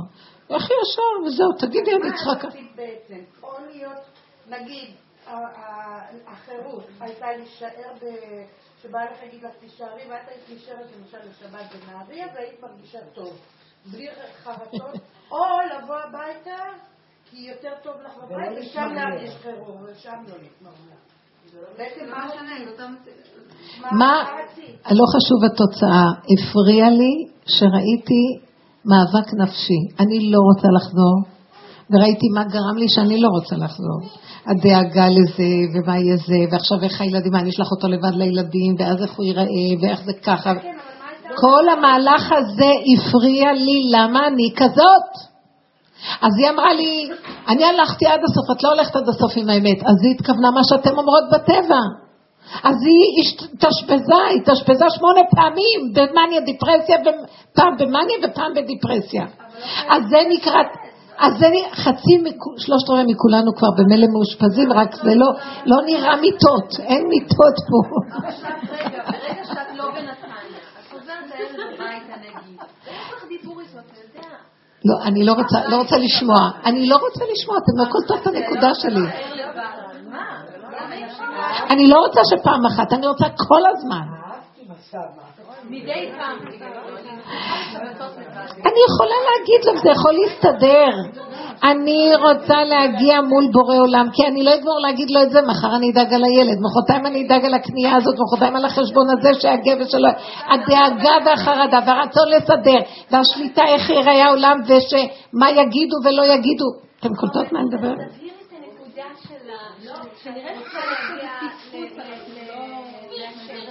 את הנקודה הזאת לא ברורה. נכון, הסיבות הן לא. בסדר, אז מה השורש של החירות? השורש של החירות שלא יהיה לי שום דבר שמפריע לי כשאני צריכה משהו. ואני, איך בטבע אומרים, אני אצפצף על כולם. ואני לא אתחשב בשום דבר, רק בנקודה ששייכת לי. אתן יכולות? תגידו לי פייר. אל תגידו את האמת. התרבות קבלה אותנו, היהדות קבלה אותנו, הקהילתיות קבלה, המשפחתיות קבלה והחשבונות רבים קבלו. תבינו מה אני מדברת, אנחנו מאוד בשטחיות, אתם לא מבינים? מובן מאליו שאנחנו כבולים ואנחנו עבדים, מה את רוצה? מדי פעם קחי חופשון מהעבדות ותגידי לו, את נשארת פה בשבת. קטן עליי, אתם לא מבינים? זה לא מספק אותי, אה, מין אה, נופש קטן כזה. איך, איך? יש איזושהי דמות שאת יש, יש מי? דמות, איזושהי דמות. כן, רב אושר היה כזה. כן, כן. אה, מה זה בן חורין? אבל הוא רוצה שכולנו נהיה, הוא אמר עכשיו, הוא אמר ככה, לקראת סוף העולם, אה, הדוכנים, מכירת סוף העונה, מה שגדולי דור עשו בדורות קודמים, עבודות קשות, היום פתוח, כל אחד יכול להיות צדיק במדרגות האלה. בואו להשתחרר, בואו תקנו את החירות בדרגות עדינות, לא שבירות כלים ולא לשבור את כולם ולברוח. זה לא נקרא חופש לברוח, ללכת על איזה מחצלת במדבר. בתוך העולם תהיי בת חורים, בתוך הבית, בתוך כולם. נוח לך, נכון לך, מתאים לך, וכולם יסכימו. וזה לא שאת השתלטת עליהם וכפית עליהם ואין להם ברירה. כי מאמת, מלמטה צומחת אמת פשוטה אמיתית, שזה ברור והכל פשוט. אני שואפת למקום הזה, תבינו? כל הזמן לראות איפה יסוד, איפה יסוד הקלקול. איפה יסוד הקלקול זה העבדות שלי, החשבונות רבים שלי. ולקח את החשבונות האלה ולא להגיד, טוב, נמאס לי אז אני אגיד לו וזהו. לא ימין ולא שמאל, רק אליו. וכשאני אומרת אליו, זו תודעה יותר גבוהה שאני מתוודה כמה אני כבולה בתוך המציאות שלי. ולהגיד לו, אבל זה לא איך שאני רוצה לחיות. אני כן, אנחנו אימהות, וכן, יש לנו בתפקיד משהו שצריך לדאוג לילדים. אותו ילד שיושב כבר ארבעה ימים בבית ולא הולך לחדר. אז יש איזה מקום שאנחנו צריכים לחשוב מה נעשה איתו. אבל היא לא חיה במה נעשה איתו מתוך החירות, ואז היא כלי של השם לעזור בתפקיד. היא כולה שערה ומבולקה, בוקה ומבולקה, וכולה כעס, וכולה התאבדות, ואין כבר קור לסבול את הילד הזה, ושלא יהיה קר. ובתוך כל זה מנסה לחשוב אולי למצוא לו מסגרת אחרת. אתם מבינים איזה חיים קשים זה? את מבינה מה אני מתכוונת? לא יכולה לסבול את החיים רגע. אתם כאילו, אה, באיזשהו מקום אנחנו בייאוש, נו זה החיים וזהו, מה נעשה? זה עבודה דקה פנימית של התבוננות, בקשת רחמים. המוח נפתח לסגור אותו, להוריד אותו לפה ולבקש רחמים. המוח הוא טוב כדי לברר, לברר ולהחזיר אותו. אני לא עומדת בזה, לא רוצה להיות בזה. זה לא מול הדמות, זה לא מול בעלי, זה לא מול השכנה, זה לא מול הילד, זה מולך. אני, גדול עליי התפקיד הזה, אני לא עומדת בו. אני רוצה, גם, גם אני רוצה להגיע לחירות שלי. למה אתה נתת לי תפקיד כאימא? שאני צריכה כל כך לדאוג לכל ילד וילד, ועליי הייתה כולנה, וכל ילד זה משהו אחר, וכל ילד עם הבעיה שלו, זה רגשי וזה רוחני וזה חברתי וזה גופני וזה לא יודעת מה, כל אחד והבעיות שלו, ואני רק בן אדם אחד, ולי לא מגיע סתם להיות במתיקות. היום אמרה לי איזה מישהי, אני לא יכולתי לסבול שהילד של אחותי בכה, והיא המשיכה להגיד תהילים ולא הסתכלה עליו בשבת. הרגשתי, למה היא לא יכולה לתת לילד תשומת לב שהוא בוכה? אז אמרתי לה, תקשיבי, למה את לא חושבת שמגיע לה שהיא תגיד תהילים ושהיא תהנה מהתהילים ושכבר אה, היא לא, אין לה כוח לתת תשומת לב לילד עכשיו, לא חייבת לתת לו תשומת לב, אני בטוחה שנתנה לו כל מיני תשומת, תשומות לב. ולמה דנה אותה במקום הזה במקום להגיד, מגיע לה שהיא תהיה קצת בשקט ותהנה, והיא עושה דבר נכון שהיא מתנתקת רגשית עכשיו, היא לא רוצה לשמוע יותר שום בכי. למה את לא חושבת שהיא שומעת אותו ורואה אותו, ולך יש ילד אחד, לה יש חמישה ילדים. והיא עייפה, היא רוצה להגיד, למה לא מגיע לה? ואז אמרתי לה, כי התרבות שלנו ישר באה בביקורת. כי הילדים והילדים והילדים והילדים, ורואים פתאום אורח לרגע, רואה את הנקודה, וישר הוא דן את כל העולם. ו, וככה אנחנו חיים, אז אחד משפיע על השני, ויש מין עבדות כזאת, הילדים והילדים והילדים והילדים והילדים והילדים, מין עבודה זרה שנקראת הילדים. או אה, זוגיות בעולם הזה, שם כאילו אשת חיל, אישה כשרה עושה רצון בעלה. ואז המצפון של הנשים מכה אותן, ואז זה יכול, ואז זה רוכב על זה, וזה, ואיפה הנקודה שסוף סוף אנחנו יכולות להתבונן ולהגיד, אבל אני לא רוצה ככה לחיות. אני לא רוצה ככה לחיות, זה לא דבר שצריך לבוא מול הבעל. ברור, אתם יודעים שהגברים לא ירצו עבודה כזאת, כי הם נהנים מהמקום שלהם. כי את בשעבוד, וטוב להם במקום הזה של השעבוד. מאה אחוז. הרבה גברים ששומעים את השיעורים, הם אומרים, מה אתם שומעים שם? ואם פתאום היא רוצה משהו, היא רוצה לצאת לשיעור פעם בשבוע שמתאים לה, בוא נגיד. והוא אומר, לא, אני עכשיו הולך ללמוד, אבל זה השיעור שמחיה אותי ואני רוצה לצאת לשיעור הזה. אז לא, יש לך ילדים קטנים, צריכה להשכיב אותם. תראו, זה לא דבר שצריך לעמוד מול ולריב. זה דבר שמתחיל, בשיטה הזאת, אה, בשיטה הזאת זה מול, מול הנקודה מול עצמנו, למה אנחנו מגיעות למקום הזה, וככה אנחנו חיות. ואנחנו אין לנו טענה עליהם. וזה מול בורא עולם, הוא רוצה לגאול אותנו, הוא רוצה להביא אותנו למקום של גאולה, בלי שנכעס על השני, אז תתבונני, זה ככה, יום ככה ויום ככה. מה זאת אשמה לך שאת נתת לה פתח ו... והיא מנצלת אותך שתוציאי איתה חסדים כל היום? מה קמת לי עכשיו בעצבים ואת אומרת, תסתכלי על עצמך אחת מעט, אז למה את עושה את זה? בשביל מה? אין איזון. תסתכלי שאין איזון. אז מה אני אעשה? תגידי, ריבונו שלם, תוריד אותי מהמוח הרחב שממנו מתחיל כל המניות והדיפרסיות. הוא לוקח רעיון והוא מיד מתרחב, עץ הדעת טוב ורע, ימין השמאל. לכן אמרו, ישלח לקץ הימין משיחנו, שהימין ייגמר. השמאל זה יותר טוב כבר מהימין, אתם יודעים? שהשמאל יודע להגיד לא, והימין הוא מאוד מסוכן. אז ישלח לקץ הימין. זאת אומרת שבאיזשהו מקום אנחנו בנקודה שאנחנו מתבוננים, המוח ישר מתרחב, ואז אנחנו מתרגשים סביבו, ואז נהיה עניין. אז מה אני צריכה להגיד? הדיבור מאוד מקטין. האלוקים נמצא פה עכשיו קטן. אני יכולה לעזור לך עכשיו. לא יודעת מה, אחר כך ואל... אל... תבני את זה, או, שלא להגיד לה כלום, אבל גם לא, לא לשדר אה, אין סוף אה, אהבה. יש לנו רגע שפתאום אנחנו מלאי אהבה, ולמחרת אנחנו לא יכולים לסבול את השני, מה הוא השם המסכן? מה?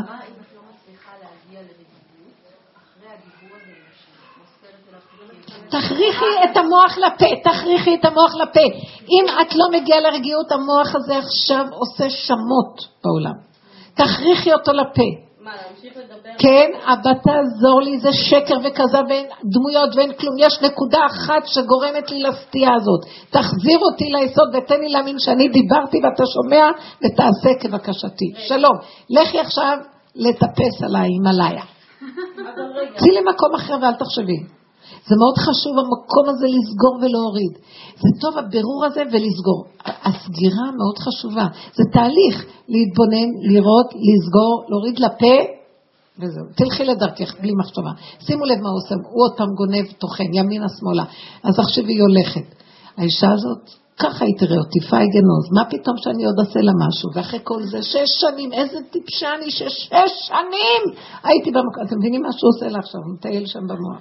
זאתי תחזור הביתה, איך נראה הבית הזה, איך היא לא תשתגע, איך הילדים כל הזמן מוצצים אותה? ומה איתה, וזה, כל הזמן אנחנו יכולים המוח פתוח. אני יכולה להגיד, מה יש, לא מגיע לי קצת להיות, אתם מכירים את אלה שמתקשקשים במוח ואחר כך כמו עבדים קטנים הולכים לעשות משהו, אבל הם כל היום רבים עם עצמם במוח. אין להשתיק אותו, לתפוס נקודה, כמו שהשופט בין שתי קולות רואה איפה הנקודה, מוציא אותה, מוציא, חורץ נקודה, אומר את הפסק ושלום על ישראל. קשקושים, רחבות, דיבורים ימין ושמאל. אני בטוחה שעכשיו מה שנשמעה לי פה, אה, הגרה, שהיא בעצם, היא שחררה, אז ראיתי אותה, היא עוד עצבנית עליה. אני קלטתי עוד את הנקמנות, ש... כי את הנקמנות, ככה היא עשתה לי שש שנים. מה היא עשתה לה שש שנים? היא, אנחנו עושים לעצמנו. אז מה עכשיו מתנקם? אז אנחנו ישר מתרחבים עוד פעם, אתם מבינות? אבל לפעמים זה, זה, זה לא מאפשר. נחזור לסיפורי ילדיי. כן. האימא הנצחית. באתי בערב, פשוט לפעמים ההשכבה בלילה, בא לי רוב הזמן לא איתי בזמן שאני מה עשיתם עניין מלהשקיף את הילדים כל כך? לא. למה שהילדים לא יפלו על המיטות חללים חללים? שדודים וילכו לישון. אה? לא, כי אנחנו סביב ההשכבה שלהם עשינו פרויקט למקלחות ומגבות ופיג'מות ועניינים וסיפורי ילדים וקריאת שמע. סליחה. לא לא. לא, כי התרגלו, התרגלו. דבר כל כך פשוט שילד עייף נשכב ונרדם, מתרגל שהוא צריך הורה. בשביל לישון. תגידו, אתם נורמלים? שינה זה דבר, ילדים קטנים, ככה בעלי עושה. אבל לא- ילדים קטנים עייפים נשכבים בתוך, הם נשכבים על השולחנות, עם הידיים ככה הם נרדמים. לא. לא, כי זה הפך להיות רפלקס מותנה, זה הפך להיות תרבות מותנית, הילד יודע שצריכים להשכיב אותו. אה, בואו לשעשע אותנו, זה הפרויקט מתחיל, פרויקט החיים בשעה שש, והילדים רוכבים על זה, והעריצות שלהם, הם לא עושים את זה בכוונה. כוחות רשע משתלטים על זה. את גרמת את זה. אני רוצה שקט, אז הם דווקא לא ייתנו, את אל תרצי שקט והם לא ירצו כלום. יש טבע שעובד פשוט. נתונים פשוטים. בגיל, בילדים קטנים יחסית, בשעה שש, אם לא נותנים להם, אה, מרעיבים אותם, לא משכיבים אותם לישון במשך היום, הם כבר לא יכולים להחזיק מעמד. ואם נמנעים מלתת להם את כל הסוכר הזה ואת כל ה over הזה שעושים. כאילו לא. איך זה יכול להיות? לא יודעת, יש משהו שזה לא בדיוק. רגע, נו די, עכשיו אנחנו סוטים לגמרי לעצמך. רגע, בקיצור, אז היה לי איזה יום אחד שפשוט הרגשתי שהמשימה הזאת עכשיו של להשכיב אותם היא למעלה מכוחותיי, פשוט לא מסוגלת. ובכל זאת העליתי אותם וזה, בזמן שהם ככה, יש לי שלושה. אז הגדול נתתי לו לקרוא עוד, וכאילו הייתי עם הקטנים. תעצרי רגע, היא אומרת, ובכל זאת, זה בדיוק מה שרציתי שתשמעו. אז בעלי יגיד, נו, מה עם אה, שבת? בכל זאת, נחזור לירושלים. אני רוצה את... אל תדלגי על הבכל זאת. את לא מבינה מה אני אומרת פה? זה יהלום יש שם, תתבוננו רגע, אני הולכת למות, לא יכולה לסבול. היא אמרה, אני נזרקתי, מה שרציתי עשיתי. אמרתי לה, אז אחר כך הגעת לאשפוזים, אמרת, אז מה? אבל עשיתי מה שרציתי. היא אמרה לי, אני נהניתי מזה. אמרתי לה, אבל הילדים לא אצלך, אמרתי, יש לי כאבים מזה, אבל אחרי רגע לא אכפת לי, העיקר אני, טוב לי עכשיו. שימו לב רגע, יש משהו כמובן שהיא חיה מהנקודה שהיא תפסה איפה היסוד שלה וחזרה, היא השלימה עם הכל. אבל היא עשתה את זה, היא לא עושה את זה בעבודה, זה בהפקרות. אבל אנחנו אם תופסים את הנקודה הזאת, תחזרי לעצמך אני ותגידי. חזרתי לעצמי, נתתי לקטנים רגע להשתולל במקלחת וזה, אני הלכתי רגע לסדר משהו בחדר שלהם, וכאילו ואז אמרתי, טוב, אין לי כוח, אין לי כוח, והתחלתי לדבר איתו. ובעודי ככה מפטפטת איתו, כמה שקשה לי ואין לי כוח, ובבקשה שייתן לי את הקצת כוח הזה כדי למה בבקשה? את יודעת מה? תיתן לי כוח להשכיב אותם. את עושה בבקשה, אמרת לך שהשם שלנו ירד לפה, הוא לא במוח. תגידי, אני אתה צריך. אני מבקשת, לא אתה צריך, אני מבקשת, או שתגידי, שילכו לישון. וכשאת אומרת את סגרי את המוח ותשמעי, הולכים לישון. תדעי לך, השם מדבר מהפה שלו. אמר רבי חנינא בן דוסה, כל אימת שתפילתי שגורה בפי, ביודעני שהיא מקובלת. מישהו שיגר לי אותה, אני שומע את הפה שלי מתפלל, וביודעני שהיא מקובלת, שיגרו לי אותה, ואז אני מרגיש שיש לי התרגשות, לא המוח שלי מכריח שאני אתרגש כי הבנתי את הפרשנות של המילה, אז אני עושה עכשיו כוונות וייחודים. מאליו יצא לי דיבור שכזה ריגש אותי, זה הפה דיב, שדיבר, זה השם דיבר מהפה שלי. ביודעני שהיא מקובלת, זה הקדוש ברוך הוא יקבל את תפילתי, שזה תפילתו. כתוב מסכת ברכות נראה לי.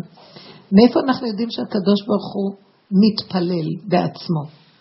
כתוב, והביאותים אל בית, אל הר קודשי ושימחתי בבית תפילתי, עולתיהם וזבחים לרצון על מזבחי, כי ביתי בית תפילה יקרא לכל עמים. תודה מתוקה. אז אמרו חז"ל, מכאן, כי ביתי, ב... אז, הוא- כותב שם, והביאותים אל, ב... אל הר קודשי ושימחתי בבית תפילתי. מכאן שהקדוש ברוך הוא מתפלל. מה הוא מתפלל? שאלו חז"ל. אז הוא מתפלל לעצמו, שיכבשו רחמיי את כעסיי, ויגולו מידותיי על, אה, ויגולו אה, רחמיי על מידותיי, ואכנס להם לפנים משורת הדין. זה מה שרבי ישמעאל כהן גדול השתמש בתפילה הזאת כדי לשכנע אותו. הלוא במילא אתה מתפלל עצמך, אז תרחם עלינו. אבל זה הקדוש ברוך הוא מתפלל. באני מאמין החמישי כתוב, אני מאמין באמונה שלמה שרק לא לבדו ראוי להתפלל, ואין ראוי להתפלל לזולתו. אז מה זה רק לא לבדו ראוי? רק אליו ראוי להתפלל, לא? אין להתפלל אליו, זה הדמיון של עץ הדת. הוא מדבר, זה הוא יתפלל. אני מדברת עכשיו, זה הוא. אז למה אנחנו מטילים ספק? כי המוח מטיל ספק בפאה, זה אני אמרתי. אם יצא מהפה זה הוא, תורידו את המוח לפה. השמיים עכשיו נעולים, תתפללו עד מחר בשמיים. בבקשה, תקשיב לי. כל פעם שאני שומעת את עצמי אומרת, בבקשה, אני מרגישה צביעות איומה. ואז אומרת, לא, לא, סליחה, תעשה כך וכך וכך. אני צריכה זה וזה וזה. הבבקשה הזה הוא גם כן מין תחנון שהוא כאילו תוחלת ממושכה, זה לא נעשה כמו שאת אומרת, כאילו זה לא נהיה. אז המקום של הספק, המוח הגדול הזה הרחב, הימין והשמאל, המאניה והדיפרסיה והחיים שלנו והצורת החיים הזו, תמשכו אותו למטה, יש מקום להתבונן ולמשוך אותו ליסוד ולתפוס את הנקודה המקולקלת ולהתפלל עליה ולהאמין שמצאת אותה, נגעת בה, הורדת אותה, עכשיו זה יעשה. מבינה? אני לא רוצה להמשיך להשכיב את הילדים ברמה הזאת. אין לי כוח לזה יותר. אם היינו רואים בהתבוננות שלנו כמה אנחנו סבילים לא נכון, זה העבדות שלנו. סבילות לא נכון, יש לנו ברירה. הבנתם? זה העבדות. וכולם רוכבים על זה, כי אין לנו ברירה. ראיתי את זה, אני המון זוויות ראיתי. שכולם רוכבים על המקום הזה, כי אין לנו ברירה, כי אנחנו מאוד אחראיות, מאוד רציניות, מאוד יוזמתיות, וגם אנחנו, אין לנו ברירה. זה המקום שאנחנו נלכדות בתוך, ה, בתוך המקום הזה של העבדות שלנו, יש לנו ברירה. אם אני תופסת, כי גם מה שהיא עשתה, היא עזבה את הכל והלכה בהפקרות. והיא בת חורין. איפה שהיא הולכת, מה שבא לה היא אומרת, צוחקת, עושה, לא אכפת לה כלום, היא חופשייה. אז היא אומרת לי, את לא הולכת עד הסוף, היא רוצה שאני אעשה כמוה. ואז אני אמרתי לה, אני עושה שחזור על מה שאני מדברת. ואז אמרתי לה, אני רוצה ללכת עד הסוף, אבל אליו. כי אני לא רוצה ללכת עד הסוף ככה. כי אז אני אגמר בכדורים, בבית משוגעים. אז ללכת אליו זה מה שאמרתי לכם. תתבוננו, תורידו, תפרקו ותעלו. אנחנו עבדים פה, ואנחנו יצרנו את העבדות הזאת לעצמנו. זה לא אנחנו, זאת אומרת, המציאות שאנחנו נקלענו אליה ואנחנו רוצים לצאת מזה. ואנחנו רוצים לצאת מזה. אין לצאת מזה, אמרתי לכם את הפסוק. לצאת מהעבדות זה להכיר את העבדות ולצעוק. זה מה שיכולים לעשות. אי אפשר לצאת מזה. הוא יוציא אותנו. איך? אמרת, צעקת, דיברת, נגעת, מיקדת. עכשיו תחכי, תמתיני, תראי. אבל המתנתי, דיברתי. מה היה? ובאמת, כאילו ככה, ממש איזה חמש דקות גם בכיתי וזה, כאילו ממש, היה לי יום ממש ממש קשה. וכאילו, לא הרגשתי שמיציתי, אבל אה, אחד מהילדים אמר, וכאילו כבר משך אותי, אמא, בואי בואי. אז באתי, אבל כן הרגשתי שנרגעתי קצת. כאילו היה לי כזה זה, ואז הרגשתי שנרגעתי. אז הנה, למה את אומרת שנרגשת? שנרגעת, זה חירות. מי הרגיע אותך? למה את לא שואלת מי הרגיע אותי? ברור, אני ידעתי שזה הוא הרגיע אותי. יפה. ואז במקלחת, אפילו הצלחתי למצוא את עצמי משחקקת איתם, על איזה משהו, כאילו נהייתה אווירה כבר פחות מתוחה וזה, והרגשתי, וואו, יופי, כאילו ברוך השם, נרגע כל העניין, יפה. עכשיו, כמו שאמרתי, כאילו הילד השלישי שלי הוא כמעט בן שלוש, והוא בכלל אש, זה גופרית. הוא נהיה כאילו משהו זה, כדי שהוא יישן, אני צריכה להיות לידו, כאילו כל הזמן למתן אותו, אחרת הוא כל הזמן קופץ על המיטה. אני עם המסאז' בגב ואני עושה לו עד שידיי כבר נמוקו. אז אני שוכבת לידו, עכשיו מצאתי את עצמי משבע ועשרים עד שמונה ועשרה איתו במיטה, והוא לא נרדם, כל הגוף שלי כבר נהיה עצבים. ולמה לא הרפאת ונשכבת? לא יכולתי מהעצבים בגוף. עכשיו יש לי עוד ילד שעוד לא התחלתי לטפל בו בכלל, כאילו הוא פה לישון כבר. אז אמרתי לו, יאירי, אמא תכף באה, אני הולכת רק להביא את המיטה מלמטה, שם אותו במקלחת ואני באה. יפה. חזרתי אחרי דקה, והגאון שלי פתח את ארגז המצעים המסודרים, המקופלים, היחידים שנשארו בתוך הארגז, והוציא את כולם. אני פשוט צרחתי עליו ברמה כזאת שכאבו לי אחר כך מיתרי הכל. אני אומרת, צרחתי עליו. זה עבדות. אתם רואים את העבדות? זה עבדות.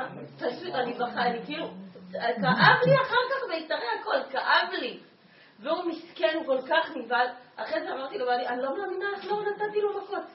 אני לא מאמינה איך הצלחתי להתאפק ולא כאילו לעצב אותו מחדש, כאילו, את הידיים בתוך האוזניים, לא יודעת מה, לא יודעת איך הצלחתי לשלוט בעצמי. פשוט הלכתי לחדר. וואו, איזה אימא אידיאלית. שיא הגלות, שיא הכאב, יאללה, איזה חוויה זה לגדל ככה ילדים. זה לא נגמר. למרות שהם. מתוקים ואוהבים אותם, זה לא סותר. זה לא נגמר. עכשיו, אני ממש הייתי עצבנית, והתחלתי כאילו ככה לדבר עם עצמי, די, אתם אני לא יכולה לסבול יותר. והם שומעים אותי, כאילו, והם בוכים. עכשיו, הגדול שלי. את רואה, לעמוד מול העולם אפשר יהיה למות. אני רוצה שאנחנו לא נעמוד מול העולם, כי זה מה שעשתה אותה אחת מול העולם, ואז היא, she end up בבתי משוגעים, בבתי חולים לנפש.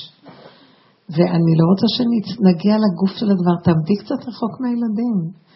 לכי, תניחי אותם, אין לך אני- פתרון. אז מה שאני עשיתי, אני פשוט נכנסתי לחדר והמשכתי ככה עם עצמי, זה- כאילו, אז אתה לא הצלחתי כבר לעצור כלום, כאילו, הייתי כבר כולי לגמרי, ומסכן, ההוא שם הקטן, איך אפשר להוריד את המוח לפה?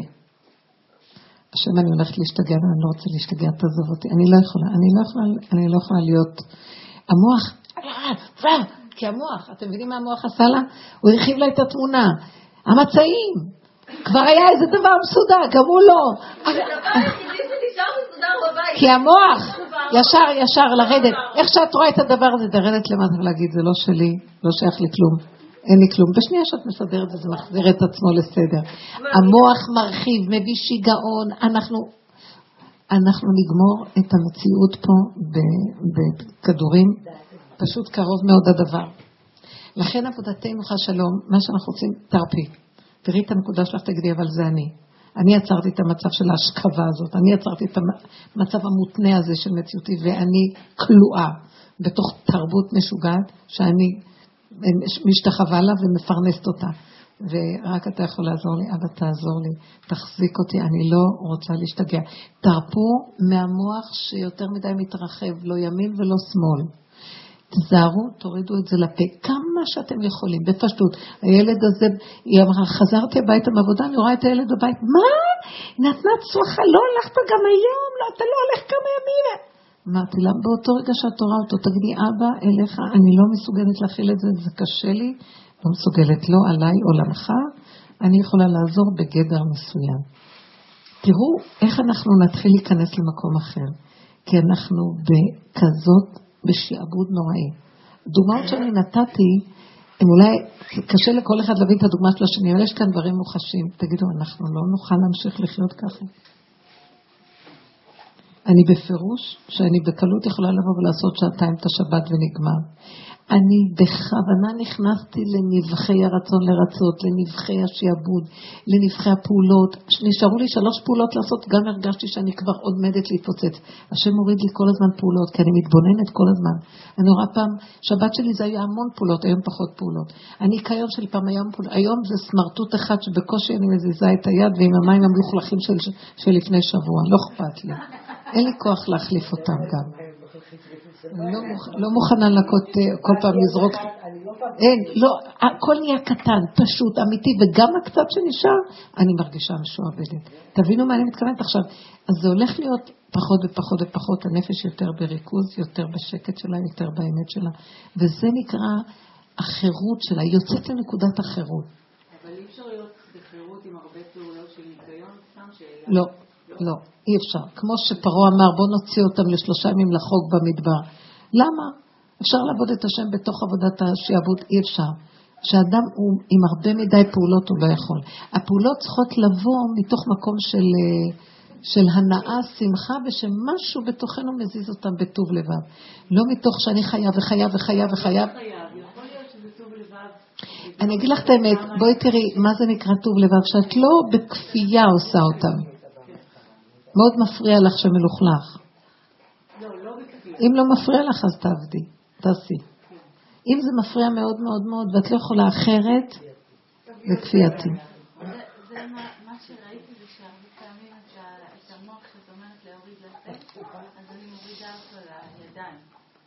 במקום לפתוח את הפה, אני נכנסת לאיזושהי עשייה. אני באמת סוגרת את המוח, בסדר. הידיים והפה זה סוף הפנים, והוא הכוח של המוציא לפועל של הפנים, כי עד שהוא לא הוצאת לפועל את לא יודעת מה הפעולה. אז אותו דבר, כשלא הוצאת את הדיבור, את לא יודעת מה הייתה המחשבה. זה מוציא לפועל וזה מוציא לפועל. זה יותר גס בהוצאה לפועל שלו וזה יותר דק. זה יפה מאוד, כי הרבה פעמים יכולים לעשות פעולות והמוח טוחן. על הפעולה הזאת אני אומרת לכם, תעבדו עם הפה, כי זה התקרקעות המוח. אבל אם אתן יכולות לפעול עם הידיים בלי מוח, הכי משובח. זה אצלי זה פעולות של עצבים, אני עושה את זה, אבל זה כאילו נהיה כבר כזה... כאילו כן. זה- לא- המוח פועל, זה לא הפעולה נעשית מעצמה, צמח דוד עצמך תצמיח. זה מפה השיגעון ואז זה הכפייתיות. אז זה לא פעולה טובה. אנחנו רוצים להמשיך להיות בעולם העשייה, כמו שהיא אמרה. כן חשובה עשייה, וזו מציאותנו עשייה, אבל עשייה ממקום נכון. לא מכוחנות, לא מכפייה, לא ממצב שהיא מותנה. בלי זה אני לא יכולה לסבול את החיים. זה הכל זורם ברכות, במתיקות, בנחת. אם לא זה, אז יבוא זה, ואם לא זה, אז זה. רבים שלוחים במקום, רבים האפשרויות, הכל בסדר, עולם טוב. איך שזה ככה זה מושלם. זה קו האמצע. זה קו האמצע, ואילו. הבנות תמיד עזרו לנקות, הבן גם. כל ההתנהלות במשפחה הייתה התנהלות של כולם, כולל בעלי. אבל אולי בהתחלה, בהתחלה, בהתחלה, אמרתי, תעשו כך, תעזרו לי בזה וזה.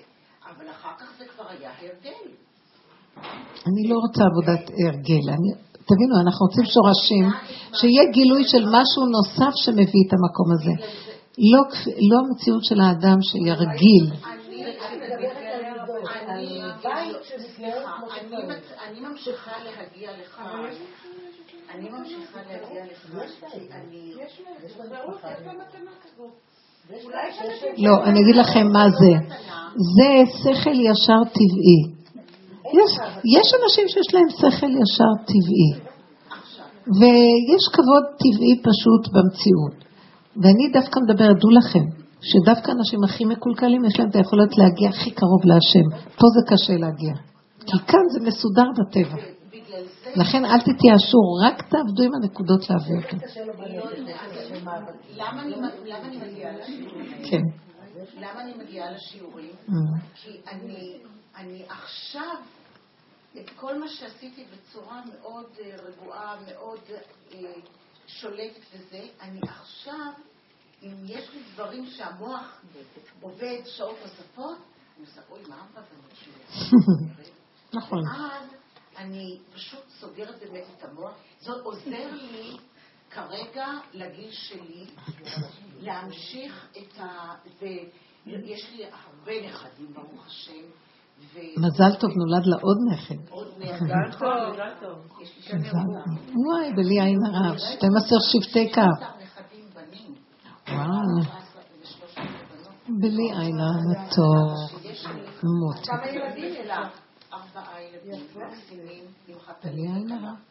מאוד יפה, ברוך השם. והבתים שמתנהלים, שאני לא, שזה פשוט אה, לרוחי, אז נכון שהקדוש ברוך הוא עוזר לנו.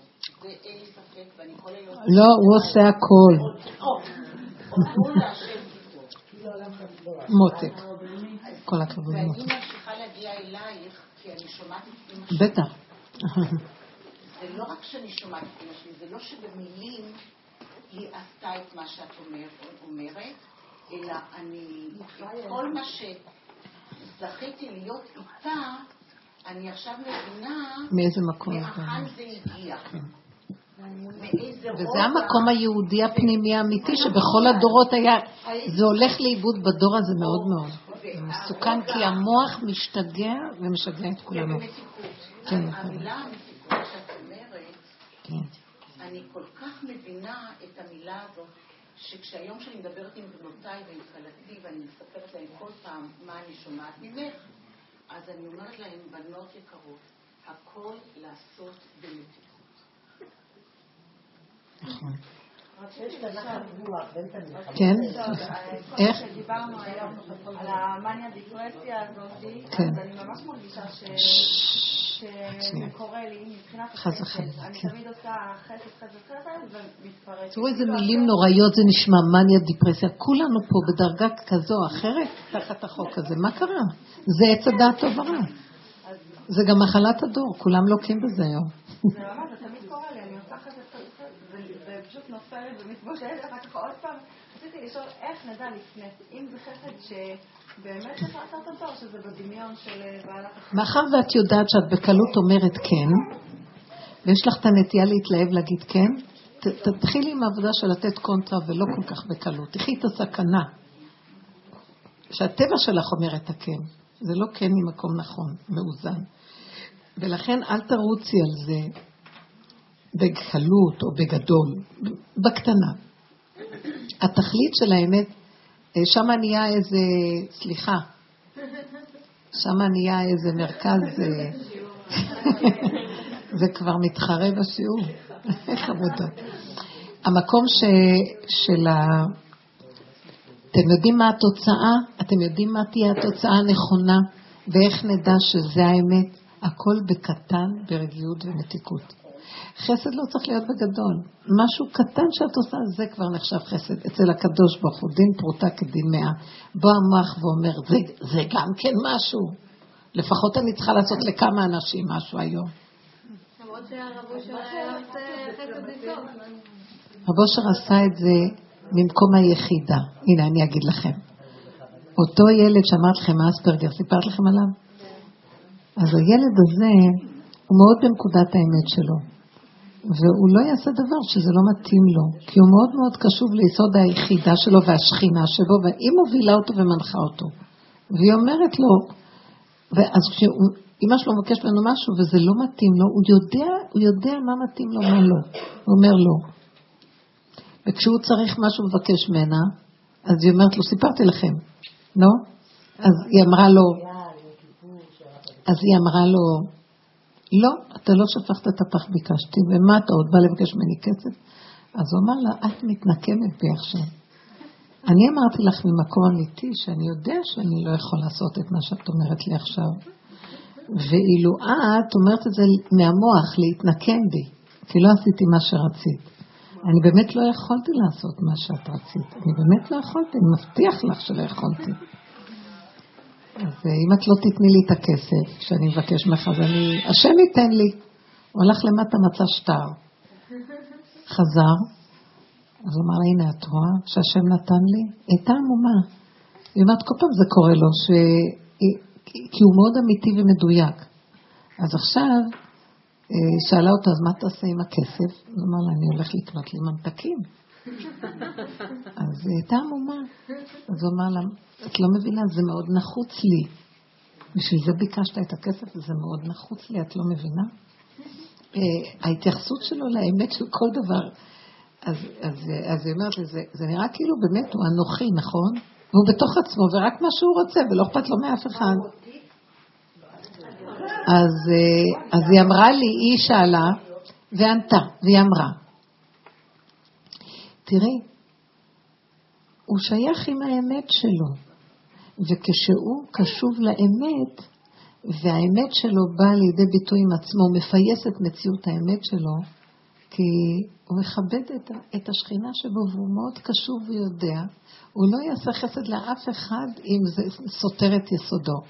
אז עכשיו במקום הזה, תדעי לך, שהוא היחידי במשפחה שכשאני במצב קשה, אני עייפה או לא מרגישה טוב, הוא קולט אותי ברמות, הוא אומר לי, את תלכי לנוח ואני במקומך אעשה פה את זה ואת זה ואת זה. היא אומרת שפעם אחת היה לה כאב ראש והתיישבה, והוא מזווית העין ראה אותה, הוא הלך החוצה, הוא יצא החוצה, הוא חזר, אה, וקנה לה, יש להם, אה, זה ליד גאולה שם, אה, מיץ טבעי בבקבוק, שסחטו לה והביא לה, אמא, זה בשבילך. אז הוא כן יודע לעשות חסד, הוא כן יודע לתת מעצמו, אבל כשזה קשור עם נקודת האמת שלו. ואילו אנחנו חיים שאנחנו דורכים על אותה נקודה, וחיים עם דפוסים מוחיים חברתיים וכלליים, ודורשים מעצמנו, ואז בא המוח ומתנקם בנו כי אנחנו משרתים אותו, אז הוא מגדיל את הפעולות ועושה חסדים, ואז אנחנו שואלים, זה כבר יותר מדי, אבל אולי לא, אולי אני כן צריכה לעשות, אולי לא, אבל כתוב שצריך לעשות חסד, ולא כתוב חסד. כל המושגים מתבלבלים, כי אנחנו חושבים עליהם במוח, אבל לא קשורים את אותה נקודת אמת שבתוכנו. ועל המלחמה הזאת, לשחרר את אותה שכינה שבתוכנו, שהיא יודעת את יסוד האמת, והיא חיה עם הדיוק והקטנות הנכונה של כל דבר, דין פרוטה כדין מאה, דין פרוטה, קטנות. לכי מעטי את עצמך עם הקטנות הזאת, ולא חסר דבר בבית המלך.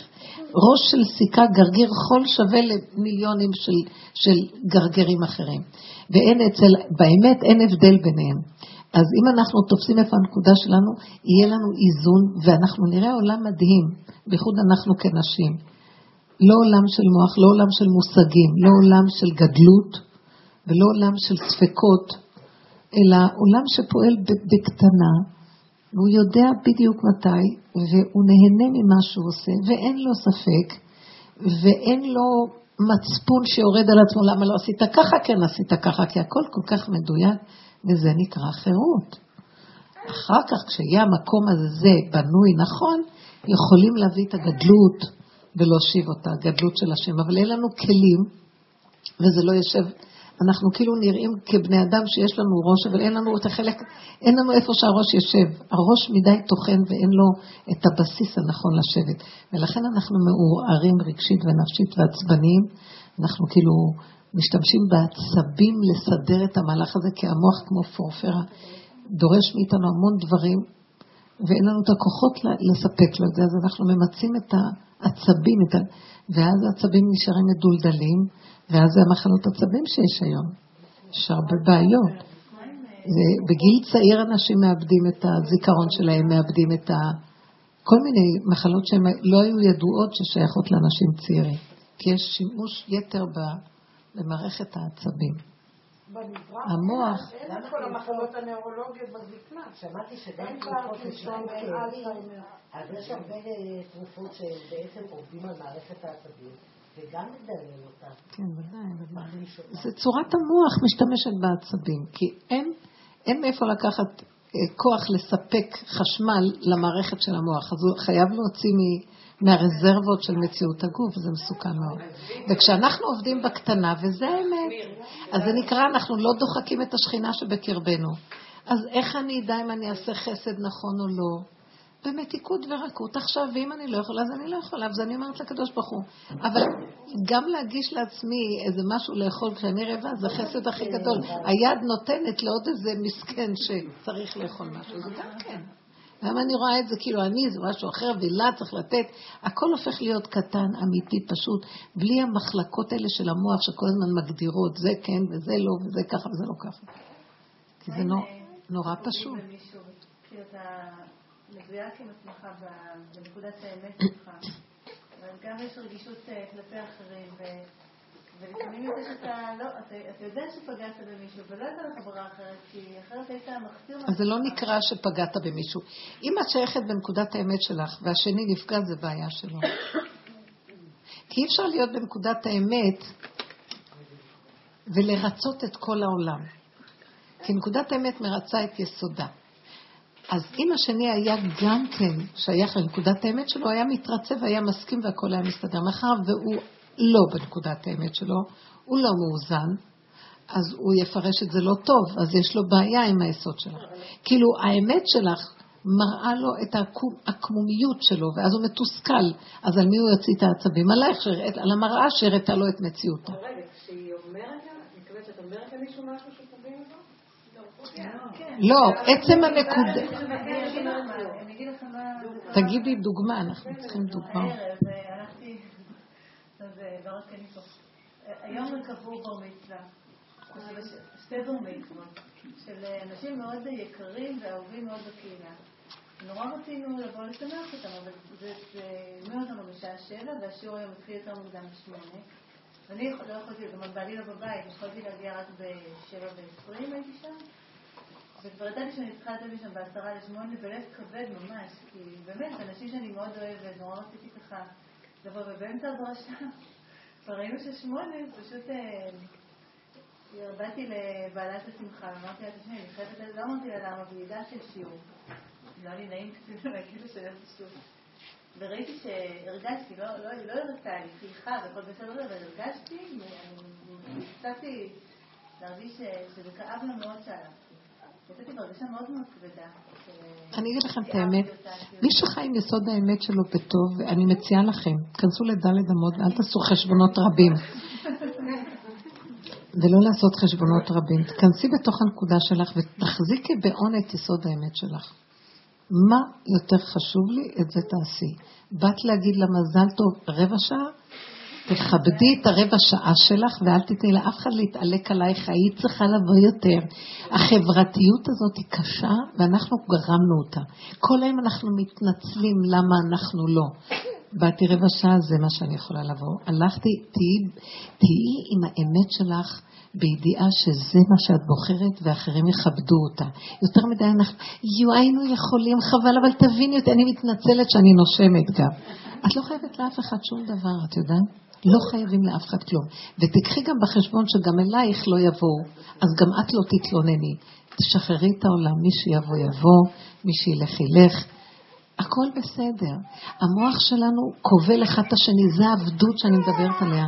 כל היום אנחנו כובלים, בחברה החרדית יש את זה המון. כל היום המוסכמות כובלות ואנשים נחנקים ומתים. אף אחד לא עושה את מה שהוא רוצה באמת.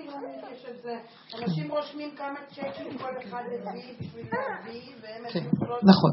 הנקודה היא להתבונן ולהגיד ולהיות חזקה. מה את יכולה להפסיד? שהיא לא תרצה יותר לדבר איתך? הפסידה אותך. תעריכו את ה... את לא פגעת בה בשום דבר. את לא פגעת בה. זה הזמן שיש לי, זה הערך שאני עשיתי, מה חשוב לי, מה לא. תכבדי אותי. הילד שלך מאוד חשוב לך, אבל כרגע השיעור הזה חשוב לי. את צריכה להבין, אנשים לא יכולים להשתלט עלייך. ואנחנו נותנים את זה שמשתלטים. ועל זה דיברתי השיעור הזה, וזה כל מה שניסיתי לפתח לכם. ואני גרמתי שישתלטו עליי, וזה בדיוק מה שדיברתי. אז את צריכה, את יודעת, את הבעיה. שלום, מזל טוב, ת, תיכנסי בנכבדות, מזל טוב, תקשיבי מה שאומרים, אחר כך תצאי ותגידי, יש לי שיעור, מזל טוב, הרבה נחת, אל תהיי חברה יותר מדי טובה של אף אחד, כי זה מה שקורה, אני מאוד אוהבת אותם. כי אז זה ילך על חשבון נקודת האמת שלך, כי אנחנו משקרים לעצמנו כל היום. כל היום המערכות החברתיות שלנו הן משוגעות. זה חולה, זה חולה מה שקורה פה. קודם תהיי חברה לנפש שלך, תהיי חברה לאמת שלך, תהיי חברה לחירות שלך, ואחר כך כולם יהיו חברים שלך, אבל ברמה נכונה. סליחה. אז הרבנית, מה ההבדל בין מה שסיפרת? ההבדל בסיפור שאת סיפרת. גם אנחנו, כאילו, באותו סיפור, באותו סיטואציה, שאת החלטת להישאר בצד, אבל זה פתרון. כן... לא, אני תפסתי מה שקורה לי. אני הייתי אומרת, תישארי שם, ותגידי, אני כזאת ואני כזאת, תעשי עבודה עם מה שאת רואה. אני יודעת למה אני גם יכולה להישאר, אז לא, תכל'ס זה לא משנה אם הייתה באה או נשארת, העיקר היא העבודה. היא עשתה נכון. נכון, אבל אני עכשיו מורה לה נקודה. היא לא עשתה את הדבר הזה. מה היינו צריכים להגיע לתכלית? התכלית, יש דרגות שונות בכל עבודה. תקחי את מה את רואה תקוע אצלך, מה את רואה תקוע, שאת עוד מתנצלת, שאת לא יכולת להיות יותר. ואז היא תתעלק עלייך עם מבט כזה, באמת, את גרמת לה שהיא תעשה לך גם חשבון, כי את עושה חשבון לעצמך. זה הכל חוזר אלינו, אז את זה תקחי ותגידי, אבל אני גרמתי את המציאות שלי. כל היום אני רק מתנצלת לכולם. למה אני צריכה להתנצל? איך שזה ככה זה בסדר. מי שלא רוצה לא שייך. לא, אני חושבת שאם הייתי נשארת והייתי מרצה אותה, אז אולי לא הייתי מתבוננת בזה. דווקא בגלל בדיוק. והרגשתי את האיסורים יפה, האלה. יפה, זה בדיוק. בסדר. זה יכול להיות גם ככה וגם ככה. יכולת גם להישאר ולהרגיש איזה שקר את עושה בנפשך. וש... העיקר זה שתתבוננו כמו שהיא אמרה. העיקר שנתבונן ונכיר, העיקר שנדע ולראות את הפגמים האלה, זה החולאים וזה החולי נפש שכולנו חולים בו, וזה העבדות, עבדות היא חולי נפש. אנחנו משועבדים לאל זר, אנחנו משועבדים לכוחות זרים בתוכנו ונותנים להם, דופקים את החשבונות לכל העולם. וזו העבדות. היא הייתה מצטערת שהיא לא באה לשיעור. היא באה לשיעור היא מצטערת שהיא לא נשארה. בדיוק, זה עבדות, זה לא חשוב. אני עכשיו אמרתי, היא צודקת, אני אמרתי תוצאה, היינו צריכים להיות בתוצאה כזאת, לא מחפשת מאף אחד כלום, מה נכון לי, מה אמת לי, מה שייך לי, מה זה. עד שלא הגעתי לתוצאה הזאת, אז אני צריכה לפרק ולראות מה מפריע לנקודה שלי, וזה מה שדיברנו השיעור. ולא לוותר על זה, כי רק זה מה שהביא אותנו לחירות.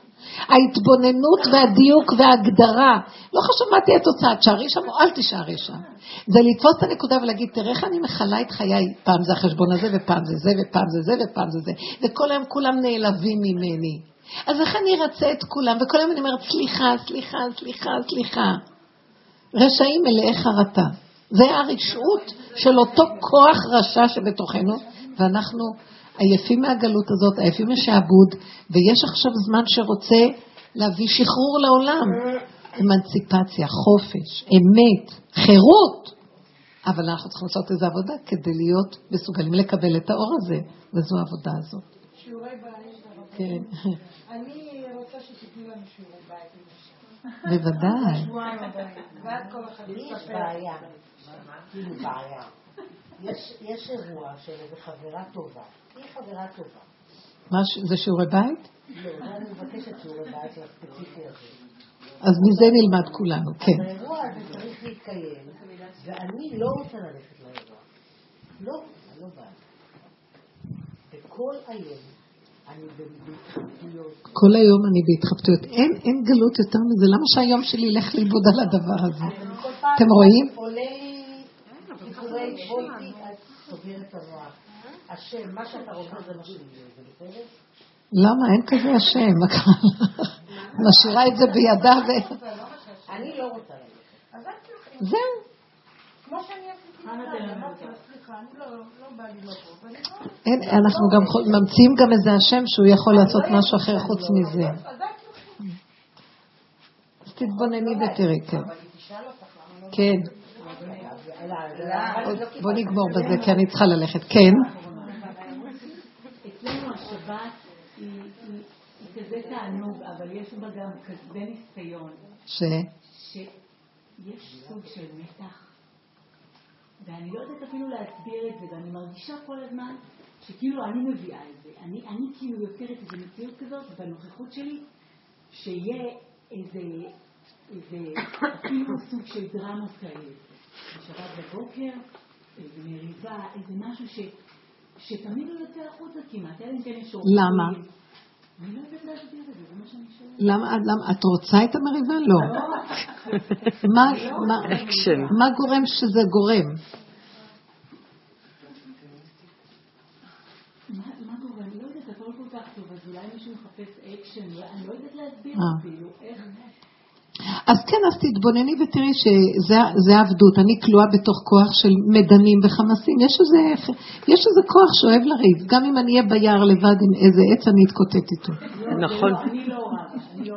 יש- אני לא יכולה להגיד ממש פרטים, אבל יש מציאות שמי שממולי מתחיל ככה... כן, הוא מתחיל. לא חשוב מי, אם זה יהיה הוא, זה יהיה את. מחפש אקשן. אז לא לענות, לעקוף כמו שעוקפים את השור. לעקוף, לעקוף, לעקוף, ולהסתכל ולהגיד, אתה רואה, ריבונו של עולם, באיזה סכנה אני נמצאת, אם אני אענה לו, אוי ואבוי ואם אני לא אענה לו, אוי ואבוי רק אליך, ורק אתה יכול לעזור לנו. תביאי את המציאות, לא חשוב, הפגם שלו זה גם הפגם שלך, נניח שזה ממנו. משעמם לנו, אז מחפשים מה לעשות. והוויכוח הזה והצעקה הזו, זה עושה איזה אקשן, ואחר כך כולם נרגעים, זה סרט טורקי. קודם רבים ואחר כך מתחבקים ומתנשקים ונהיה טוב. וכולנו ככה, זה משעמם לבן אדם. השיממון הזה זה המוח, כי הוא לא מחובר לשורשים שלו, בשורשים שלו לא צריך לריב. אדם שמחובר לשורשו, כל היום הוא יכול להיות לבד, עסוק בדברים קטנים ולא יהיה לו משעמם בכלום, כמו ילדים קטנים. כי הם לא עסוקים במוח. אבל המוח הזה זה שיממון, זה מדבר שממה, וכל הזמן הוא מחפש לריב, וכל הזמן הוא מחפש רעיונות, וכל הזמן, ואם לא יהיה לו ככה, אז הוא יכעס על זה ככה, ויבקר את ההוא ככה, וידאג שככה, ואז מריבות כל היום. נו, זה המוח הזה, אז להיזהר ממנו, להוריד את זה לפה ולהגיד, רבנו שלום, אני לא רוצה חיים כאלה. טוב לי להיות כמו איזה כבש שלא יודע ולא כלום. נאכל, נשתה, נגאה, נישן, נקום, זה טוב.